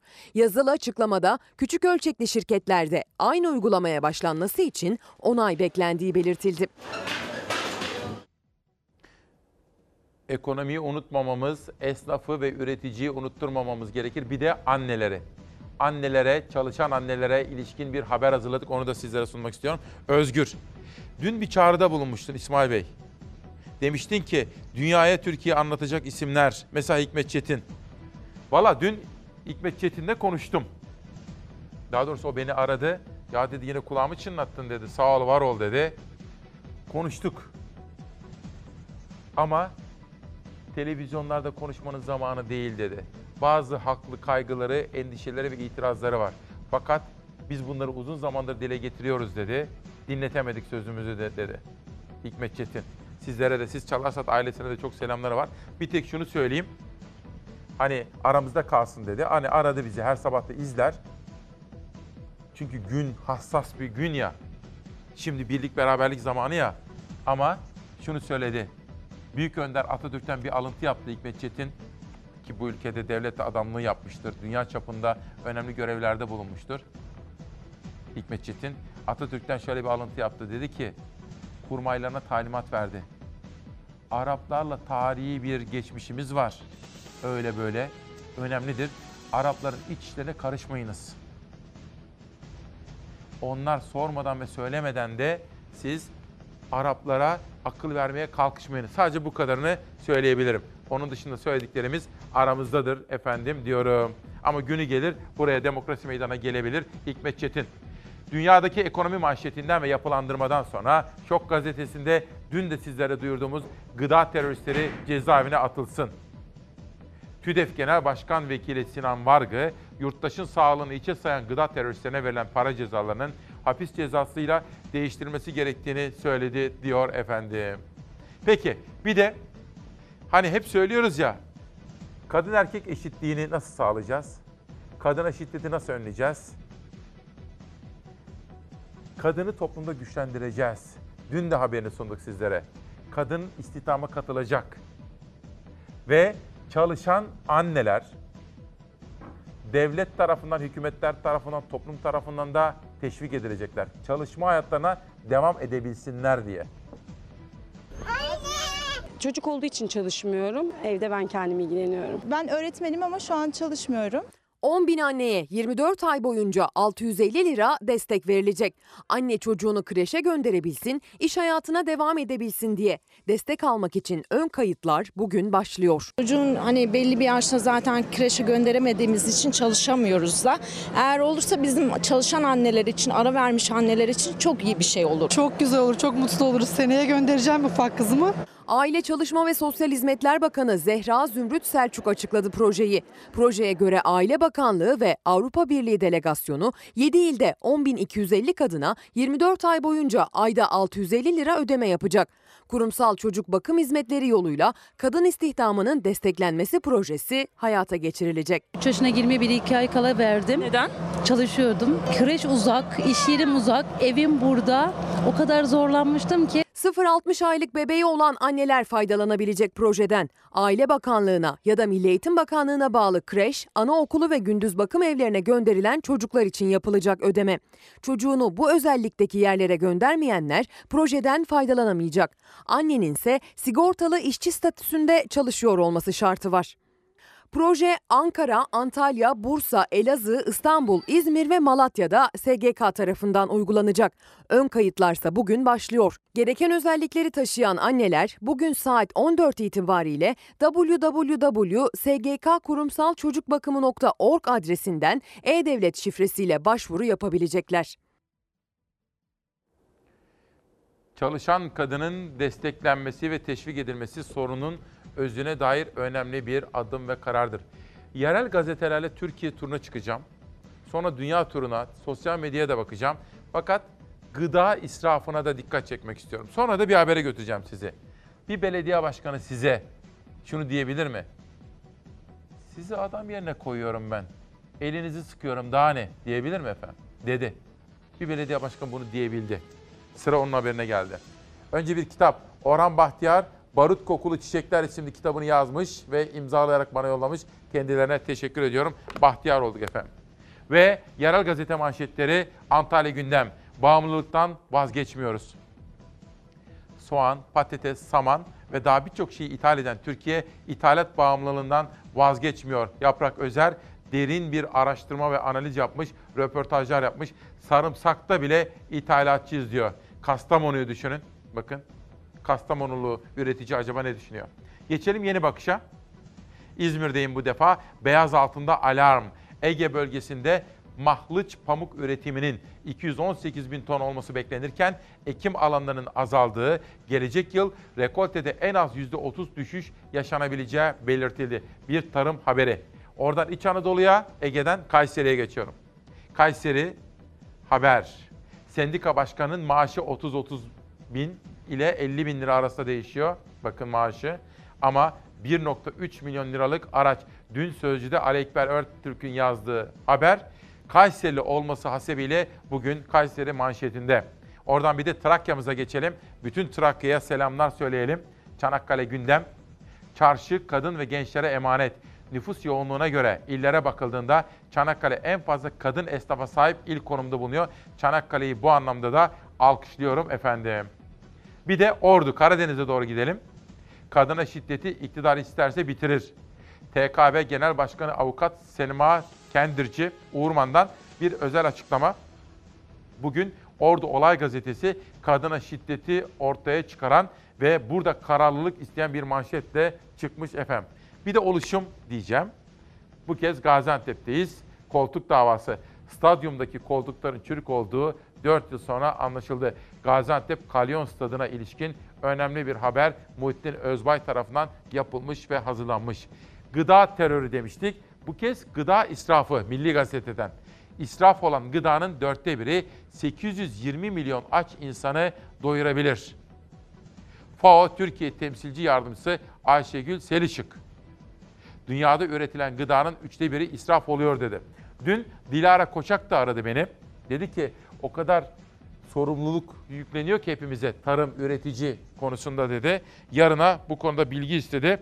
Bu arada Hürriyet Daily News gazetesinde Barçın Yınaç haftanın röportajında gıda ve tarım politikalarını irdelemiş Viorel Gutu ile görüşmüş efendim. Bu da çok önemli. Yarına bu konuda özel bir hazırlık yapacağımı dikkatinize getirmek isterim. Hani dükkana girdiğiniz zaman selamun aleyküm aleyküm selam. Dükkanda bir tane fotoğraf vardır genelde. Veresiye satan ve peşin satan. Bir de başka sözler de vardır orada efendim. Onları şimdi hatırlayacaksınız. Müşteri veli nimetimizdir değil mi? Müşteri veli nimetimizdir. Esnafın arkasında yazar. Aslında bir belediye başkanı kendisini seçen, kendisini o makama getirenlere karşı ne kadar sorumludur? Gelir gelmez elinizi sıkıyorum. Adam yerine koyuyorum. Bu bu nedir? Adam yerine Bu ne demek ya? Sene geldin. Eylem yapan vatandaşlarla belediye başkanı arasında gerginlik yaşandı. Başkan çok tartışılacak bir çıkışa imza attı. Siz yöneticiyseniz tamam. yönetmek, evet. üstte olmak, makam sahibi olmak Evet. külfetiyle beraber külfeti de var. Evet doğrudur. Bu külfette de adaysınız. Peki gelir gelmez elinizi sıkıyorum. Adam yerine koyuyorum. Bu bu nedir? Adam yerine Bu ne demek ya? Elinizi sıkıyorum, sizi adam yerine koyuyorum sözleri duyulunca tepki yükseldi. Kocaeli'nin Dilovası ilçesinde dil iskelesi atık arıtma tesisinden iki gündür pis kokular yükseliyor. Vatandaş dayanılmaz hale gelen kokuya isyan etti, eylem yaptı. Koku şikayetinin olduğu bölgeye gelen belediye başkanıyla kalabalık kısa sürede gerildi, konu siyasete geldi. Sen bunu siyasetleştiremezsin. Siyasetle burayı bu hale getiren neren alet olsun. O siyasetleştirmeyeceğim Ben Bak bir şey Ya söyleyeyim. siyasileşen bir şey yok. Başkanım, kurban şey olayım. Sen niye Buraya böyle bak. Siyasileş. AK Partili Belediye Başkanı Hamza Şair eylem yapan vatandaşların dertlerini dinlemek amacıyla gelmişti bölgeye. Önce ellerini sıktı ancak kısa sürede tırmanan gerginlik sırasında çok tepki çekecek cümleler sarf etti. Gelir gelmez elinizi sıkıyorum. Adam yerine koyuyorum. Bu bu nedir? Adam, benim sizden beklentim Evet, bizi devam et. anlayıp olgunlukla karşılık vermenizi ama Evet. siz kaprisiz çıksa yapıyorsunuz. Bu Peki. yanlıştır. Gerginlik tırmandıkça sözler sertleşti. Ben senin mülk amirim ha gelip Başkan. seversin. Biz hepimiz buranın çocuğuyuz. Birbirimizi tanırız. Ben Buradaki mülk abiler birbirini tanır ama biz ben birbirimizi işlerine dilinden böyle de anlarız. yapmıyorum ben. Tamam biz, biz birbirimizi dilinden anlarız. Benden aldığın Tamam yetkiyle bana böyle yapamazsın.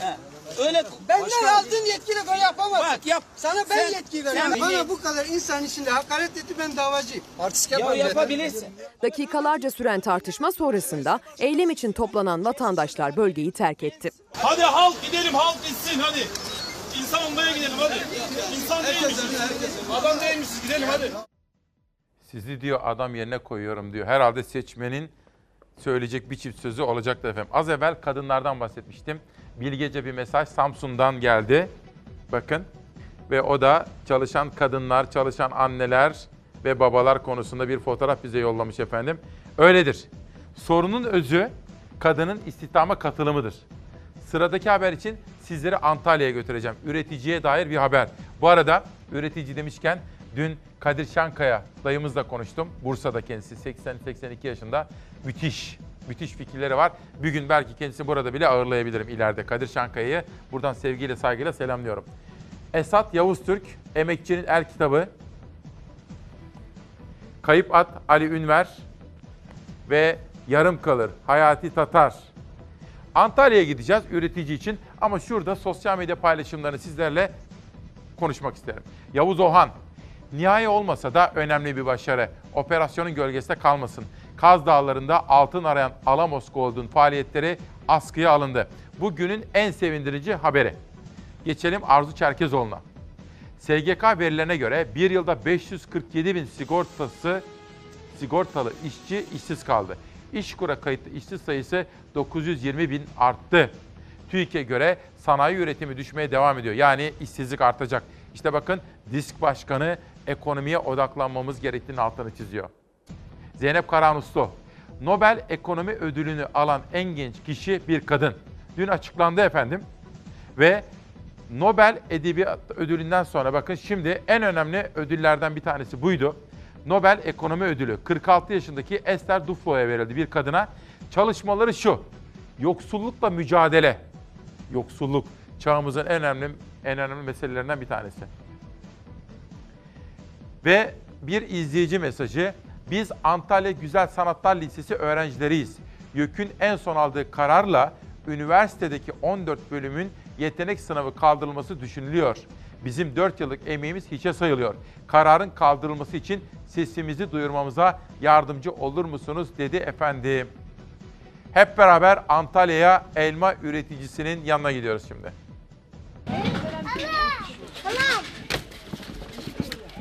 Kış yaklaştı, elmanın hasat zamanı geldi. Yurdun farklı yerlerinde üretilen farklı çeşit elmalar hasat ediliyor. Ürün aynı ama çiftçinin derdi bölgeye göre değişiyor. Şu olunca bu adam buna garelek ediyor, kanser hastalığı diyor. Antalya'nın yükseklerindeki Elmalı ve Korkuteli çevresindeki elmalarda bu yıl sıkıntı kara leke diyor çiftçi. Toplanan elmalar kalitesine göre ayrılırken lekeli elmalar meyve suyu için ayrılıyor. Bu da üreten için düşük fiyattan satış demek. İşte kara leke. Şu, şu elmalar. Bütün bu ilaçların tesiri olmadığından. Çok zayıf ilaçlar. Beş güne bir ilaç atıyoruz. En kötü yıl desem olur. Şu gördüğün elmaları. Meyve suyu. Meyve suyuna veriyoruz. Elmanın iyisini ise 6-7 ay boyunca büyük şehirlere satmak için buzhanelerde depoluyor Antalyalı elma tüccarları. Sadece bu sahnelere koyuyoruz. Kışın İstanbullu şu bu tüccarlar geliyor. O, onlara veriyoruz. Adana'ya veriyoruz. İstanbul'a veriyoruz. Antalya Korkuteli ve Elmalı çevrelerinde elma üreticileri elmayı vuran hastalıktan dertli. Niğde'de ise üretici rekolteden ve ürünün sağlığından memnun ancak alım fiyatlarının düşüşü onları endişelendiriyor. Geçen yıl oran dediğiniz gibi çok yüksek verim var. Ama piyasa açıldığında çok güzel. Dedi ki tamam bu yıl hasadımız güzel para yapacak. Ama gün gün düşmeye geldi. İlk başlarda iyi gitti. Sonra düşmeye başladı. Niğdeli elma üreticileri kazandıklarıyla harcadıklarının arasındaki dengenin korunmasını talep ediyorlar. Piyasanın sonu nasıl geleceği belli değil. Çiftçi biraz daha mağdur olursa daha kötü olur. Elmacının da bakımı var, ilacı var, ağır oluyor. Yani her çeşit bakımı var.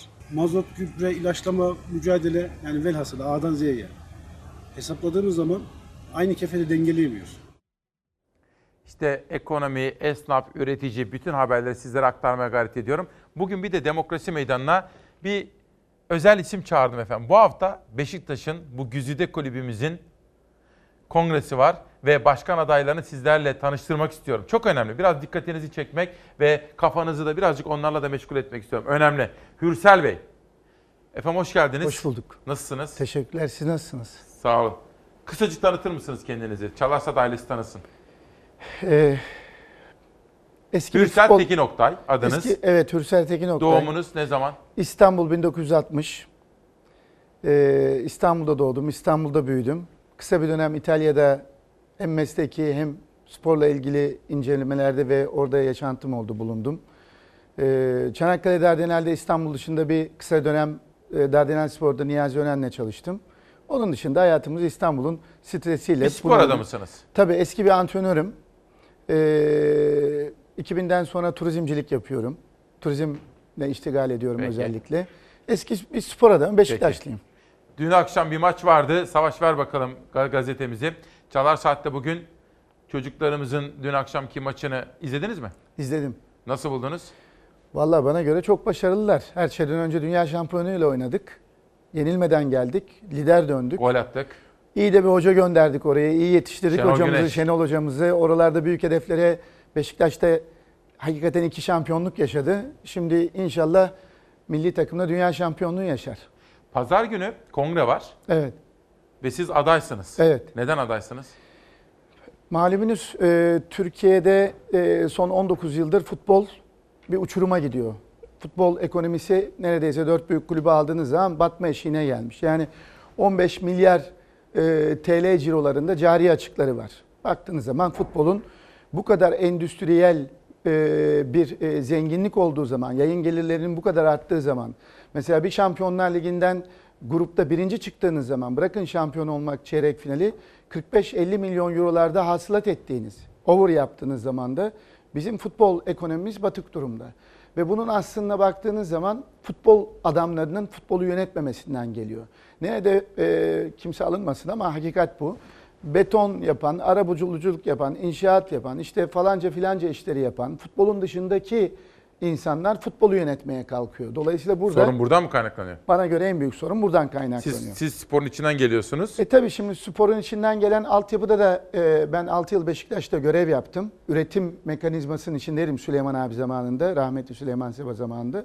Daha sonraki dönemde de e, yarışmacı olarak da rekabetin içine girdim ama orada da üretim yaktık ve ekonomiye de katkımız bulundu. Hep over yaptık e, kasada. Dolayısıyla e, neden beni tercih edecekler? İşte birinci nedenlerden sistem çökmüş. Bu 19 yıllık sistem. Sadece Beşiktaş'ta değil değil mi? Değil tabii ki. Sadece değil. Ama şu var biz Beşiktaşlıyız. Biz Beşiktaş'tan sorumluyuz. Beşiktaş'ı kurtarmak Türk istiyorsunuz futbolunu önce. kurtarmak için biz öncü olabiliriz. Bizim aldığımız modeli mutlaka Fenerbahçe, Galatasaray, Trabzonspor'da daha sonra Bir şey uygulayacak. soracağım. Buyurun. Beşiktaş'ın mali tablosu batık diyorlar. Yani teknikli bankrupt diyor. Teknik olarak Evet. iflas durumunda. Evet. Öyle mi? Şimdi futbol AŞ'de ne yazık ki denetleme raporları ve e, bilançolarda teknik olarak iflas gösteriyorlar. Tabii bunu işte futboldaki işletme modelinin devrim yapılarak düzeltilmesi lazım. O da nedir? Üretim ekonomisine geçmeniz lazım. Halbuki şu anda tüketim ekonomisi var. Hiçbir futbol işletme modelleri yok. Hiç kimsenin bilmediği. Peki siz ne yapacaksınız da kurtaracaksınız? Biz ne yapacağız? Öncelikle şunu söyleyeyim. Bizim gelişimizin birinci nedeni ekonominin yanında bir de maneviyat var. Yani 19 senedir Beşiktaşlar üzülüyor. Çok üzüldüğümüz noktalar oldu. Ne yapacağız? Bir kere futbolda altyapıya öz kaynaklara döneceğiz. Yani öz kaynaklar sadece insan olarak da düşünmeyin. Yürüyen varlıklar, duran varlıklar, insan varlıkları bir kere öze dönüşle, öz kaynaklarla orada üretim ekonomisine başlayacağız. Nedir? Futbolcu fabrikası kuracağız. Dünyadaki Dortmund, Benfica ve Porto gibi, Monaco gibi skor ağı çok iyi olan 16, 18, 14, e, 21 arasındaki her yaş gruplarında onlarla skor rekabetini en maksimum Ne demek o, şekilde ne getirin. demek? Yani yetenekli futbolcuyu erken yaşta gözlemcilerinizle keşfedeceğiniz ve kendi kadrolarınıza içeride veya dışarıda kazanacağınız insana Altyapıya yatırım yapmak. Tabii insana Aslında yatırım. ben çocukluğumda böyle Serpil Hamdi Tüzünleri falan Bravo. hatırlarım ya. Metin Ali Feyyazlar, Evet. Sergenler, Ali bizim Evet. bizim bizim yeteneklerimiz İşte bizim onlar. modelimiz o. Öz kaynak modelimiz. Çok yani iyi. Sergen'le başlayan dönemimiz. Tabii. e, Metin Ali, Feyyaz, Sergen, daha sonra Nihat Kahveci, Yasin Süleyman hepsi bunlar bizim modelimiz. Süleyman abiden önce yani 2000 Süleyman abinin bırakmasıyla birlikte ben de 2000'de Beşiktaş'ta görevden ayrıldım. 95'te başlamıştım.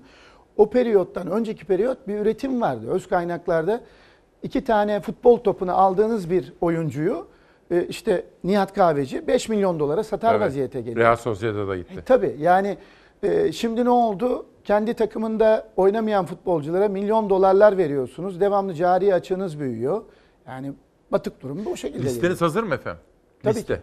Tabii. Kimler var mesela? Şimdi ben e, malumunuz 4 ay önce bir olağan seçimimiz vardı. O seçimde Sayın Başkan Fikret Orman'ın karşısında yarışmacı olarak girdik. 1170 oy falan almıştınız. Tabii %37 teveccühünü aldım o kongreye katılanların. %40 oy aldık. Ee, o listemde e, finansçılar var, hukuk profesörleri var. Çok başarılı iş adamları var.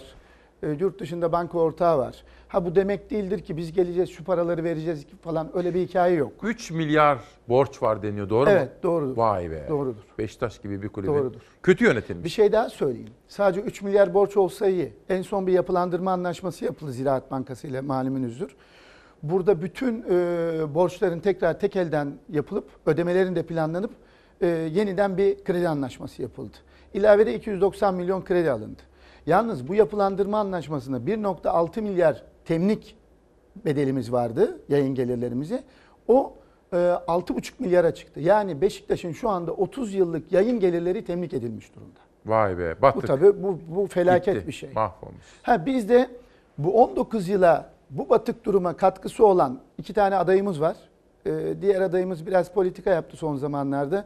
Hani o biraz zayıf geçecek gibi görüyorum ama real anlamda iki tane eski birinci başkanın ikinci başkanı var. Son 4 15 aday yarışacaksınız. Dört aday yarışacağız. İsmail Ünal var. Evet. Siz varsınız. Evet. Serdal Adalı var. Evet. Ve Ahmet Nur Nur Çebi, Çebi var. var. Ee, Ahmet Nur Çebi ile adalı biliyorsunuz 15 yıldaki birinci başkanların ikinci başkanıydı. Ve e, bizim iddia ettiğimiz onların tüketim ekonomisi var, bizim üretim ekonomimiz var. Aslında Yani, baktığınız zaman e, iki aday var. Öbür iki adayın da bu kötü gidişattan sorumluluğu var Tabii diyorsunuz ki öyle mi? kağıt kağıt onu gösteriyor. Bunlar, onlar da buraya gelecek onlara soracağım. Tabii sorun. Şimdi oradaki zamana baktığınız zaman hep bir tüketim var. Eksi bakiye var. Yani kötü işletmişsiniz. İşletmeniz de olsa ve vay be dediğiniz noktaya gelmiş iş. 30 yılını temlik haline gelmiş. İşte bana kalırsa bir onlar var bir biz varız. Orada tüketim ekonomisi var, bizde üretim ekonomisi var. Hı hı. İnsanların CV'lerine baktığınız zaman da onu görüyorsunuz. Şimdi burada enteresan olan şeylerden bir tanesi bizim eee, ben geçen seçimden önce 6 ay önce manifestolarımızı size de bırakacağım bunu. Manifestolarımızı açıkladık. Burada sporun temel işte hukuktan başlıyorsunuz. Aynı bir devlet gibi. Eğitimi, halka açılımı, halkın içeri girmesi lazım. Çünkü Beşiktaş'ta 600-700 kişi, 1000 kişinin parasının bir kişi tarafından ödendiği ve başkanı seçtiği bir kongre yapısı var. Bir kere bu dernekler hüviyetinden de çıkmış. Biz diyoruz ki halka açacağız. 100 bin kişi üyemiz olacak, 200 bin kişi üyemiz olacak. Şimdi Beşiktaşlısınız, kombine kartınız var. Türbünde hakiki Beşiktaşlısınız. 3 yıllık kombine alıyorsunuz yere geliyor. Kongre üyesi olmak istiyorsunuz sizi yapmıyorlar. Ama bir bakıyorsunuz bir falanca filanca sendikanın 500 kişisi 600 kişisi tek elden aidatları ödeniyor. Hepsi üye yapılıyor ve geliyorlar bunlar başkan seçiyorlar. Kurşun asker. E bunlar olamaz. Böyle olursa bu spor kulüpleri batar. Peki ne vaat ediyorsunuz efendim Beşiktaşlara? Beşiktaş'a e, gelecek vaat ediyoruz. Nasıl? Öz kaynak düzenine dönerek borçları bir an önce e, geriye sarmaya başlayarak Beşiktaş'ı da mutlak surette çok kısa bir zamanda Şampiyonlar Ligi'nin ilk 16'sında yerleşecek bir takım olmasını vaat ediyoruz. Eğitim vaat ediyoruz. Halka açmayı vaat ediyoruz. Beşiktaş'ın eski siz de Beşiktaşlısınız biliyorum. Eski İnönü ruhunu vaat ediyoruz. Evet. Kapalıya geri dönmeyi vaat ediyoruz. Borsadaki düşen orada bir sürü emanet parasını aldığımız kişiler var. İşte dediğiniz teknik anlamda batık diye. Onlara tekrar karlılık vaat ediyoruz. Türkiye'ye futbol vaat ediyoruz. Mesela amatör kulüplere destek verecek misiniz? Benim için çok önemli. Tabii ki, tabii Bak ki. jimnastikçimiz gitti şampiyon Bravo. oldu. Helal olsun. Bravo. Kadın basketbolcularımız, voleybolcularımız, kadın boksörlerimiz. Ya biz futbol futbolla yatıp kalkıyoruz da evet. aslında biraz Şimdi amatöre İsmail Bey eğilmemiz. orada spor ve futbol işletme modelimizde son 6. manifestomuzdur o. İnternet sitemizde var değişim başlıyor org. Bana kalırsa Fenerbahçe, Galatasaraylı, Trabzonsporlu ve bütün kulüpler girsin. Bir futbol kulübü böyle yönetilir. 6 tane manifestomuza baksınlar. Şimdi o- orada dediğiniz amatörlerle ilgili daha ilginç bir şey var. Biz öncelikle Beşiktaş Jimnastik Kulübüyüz biliyorsunuz. İlk önce e, semtimizdeki çocukların jimnastik yaparak başladıkları bir kulüp. Biz özellikle Türkiye'de en büyük eksiklerden bir tanesi spor politikası. Eskiden hatırlarsınız Milli Eğitim ve Spor Bakanlığı tek e, çatı altındaydı. Daha sonra ayrıldı aslında performansının artması lazımdı. Ama bir baktık ki artacağını daha da kötü oldu. Çocuk okula gidiyor, eve gidiyor, idman yapacak. Bu üçgende özellikle böyle bir İstanbul gibi metropolde 20 milyonlara vardık. Trafikten çocuk yemek yiyemiyor, dinlenemiyor, idmana gidemiyor, okula gidemiyor. Ve e, doğru düzgün bir altyapısı yok. Şimdi biz hem bu sorunları çözeceğiz hem de spora başlangıç yaşını ve insan kaynağını eğitme yaşını 4 yaşına indireceğiz. Nasıl? Öncelikle Türkiye'nin her yerine jimnastik okulları açacağız. İnsan kaynağındaki yani futbolda olsa, basketbolda da olsa, atletizmde birinci faktörü 4 yaşında başlayacak bir jimnastik altyapısıyla. Bu model sizin de ilginizi çekebilir. Bunları Kübalılar yapıyor. Dikkat ederseniz Evet. 5-6 milyon nüfuslu olimpiyat şampiyonları çıkartıyorlar. 4 yaşında jimnastik okullarıyla başladığımız insan kaynağını 6-7-8'den sonra küçük küçük oyun gruplarıyla ve branş gruplarıyla 12-14'te kendi branşlarına yönlendireceğiz. Dolayısıyla en iyi basketbolcuları, olimpiyat şampiyonları, en iyi futbolcuları, en iyi voleybolcuları, en iyi koşucuları bizim tedrisatımız içinden geçecek. Türkiye'deki spor e, modeline de devletimize de en büyük sporcu üretimini yapacak bir modelimiz var.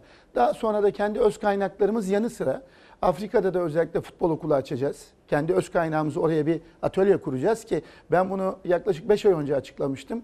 Geçtiğimiz ay Bayern Münih de aynısını yapacağını açıkladı. Peki. Çünkü üretimi orada yani Mbappe'yi biz daha Afrika'da bulup alırsak gerekirse Fransa'da Tabii. Dortmund'da oynatıp daha sonra Beşiktaş'a entegre edersek işte o zaman zaten bir futbolcu 100 milyon dolara da satıp para kazanırız. Bir şey soracağım. Buyurun. Kazanabilir misiniz? Kazanacağız. Dört aday var. Öyle Kazanacağız. mi? Kazanır mısınız? Kazanacağız. Yeter ki seçmenler sandığa gelsin.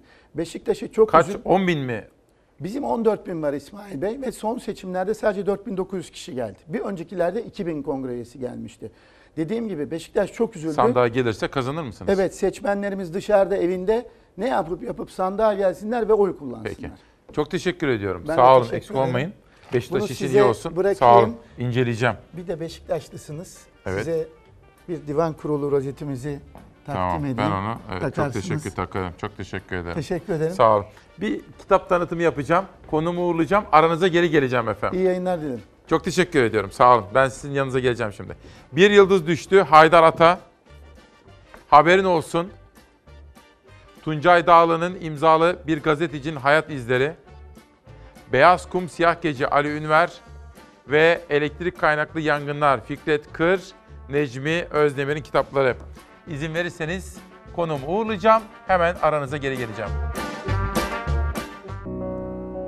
15 Ekim 2019 günlerden salı İsmail Küçükkaya ile Hakikat Yolculuğunda tarihi dönemde kritik süreçte çok uyanık olmalıyız dedik. Çünkü tarih kitaplarının yazacağı günlerden geçmekteyiz. Bu bilinçle uyanıyoruz her sabah. Melek ve Kelebek, Sude Çelik imzalı bir kitap. Doğu Yücel'den gelen imzalı bir başka kitap. ve Burhan işi yok, şiir memleketi. Haftanın şairi ise Haydar Ergülen. İki günüm değil yalnızca birbirine benzeyen, iki günüm değil. Olsaydı iki ömrüm de birbirine benzerdi benim. Olsaydı iki ömrüm de birbirine benzerdi.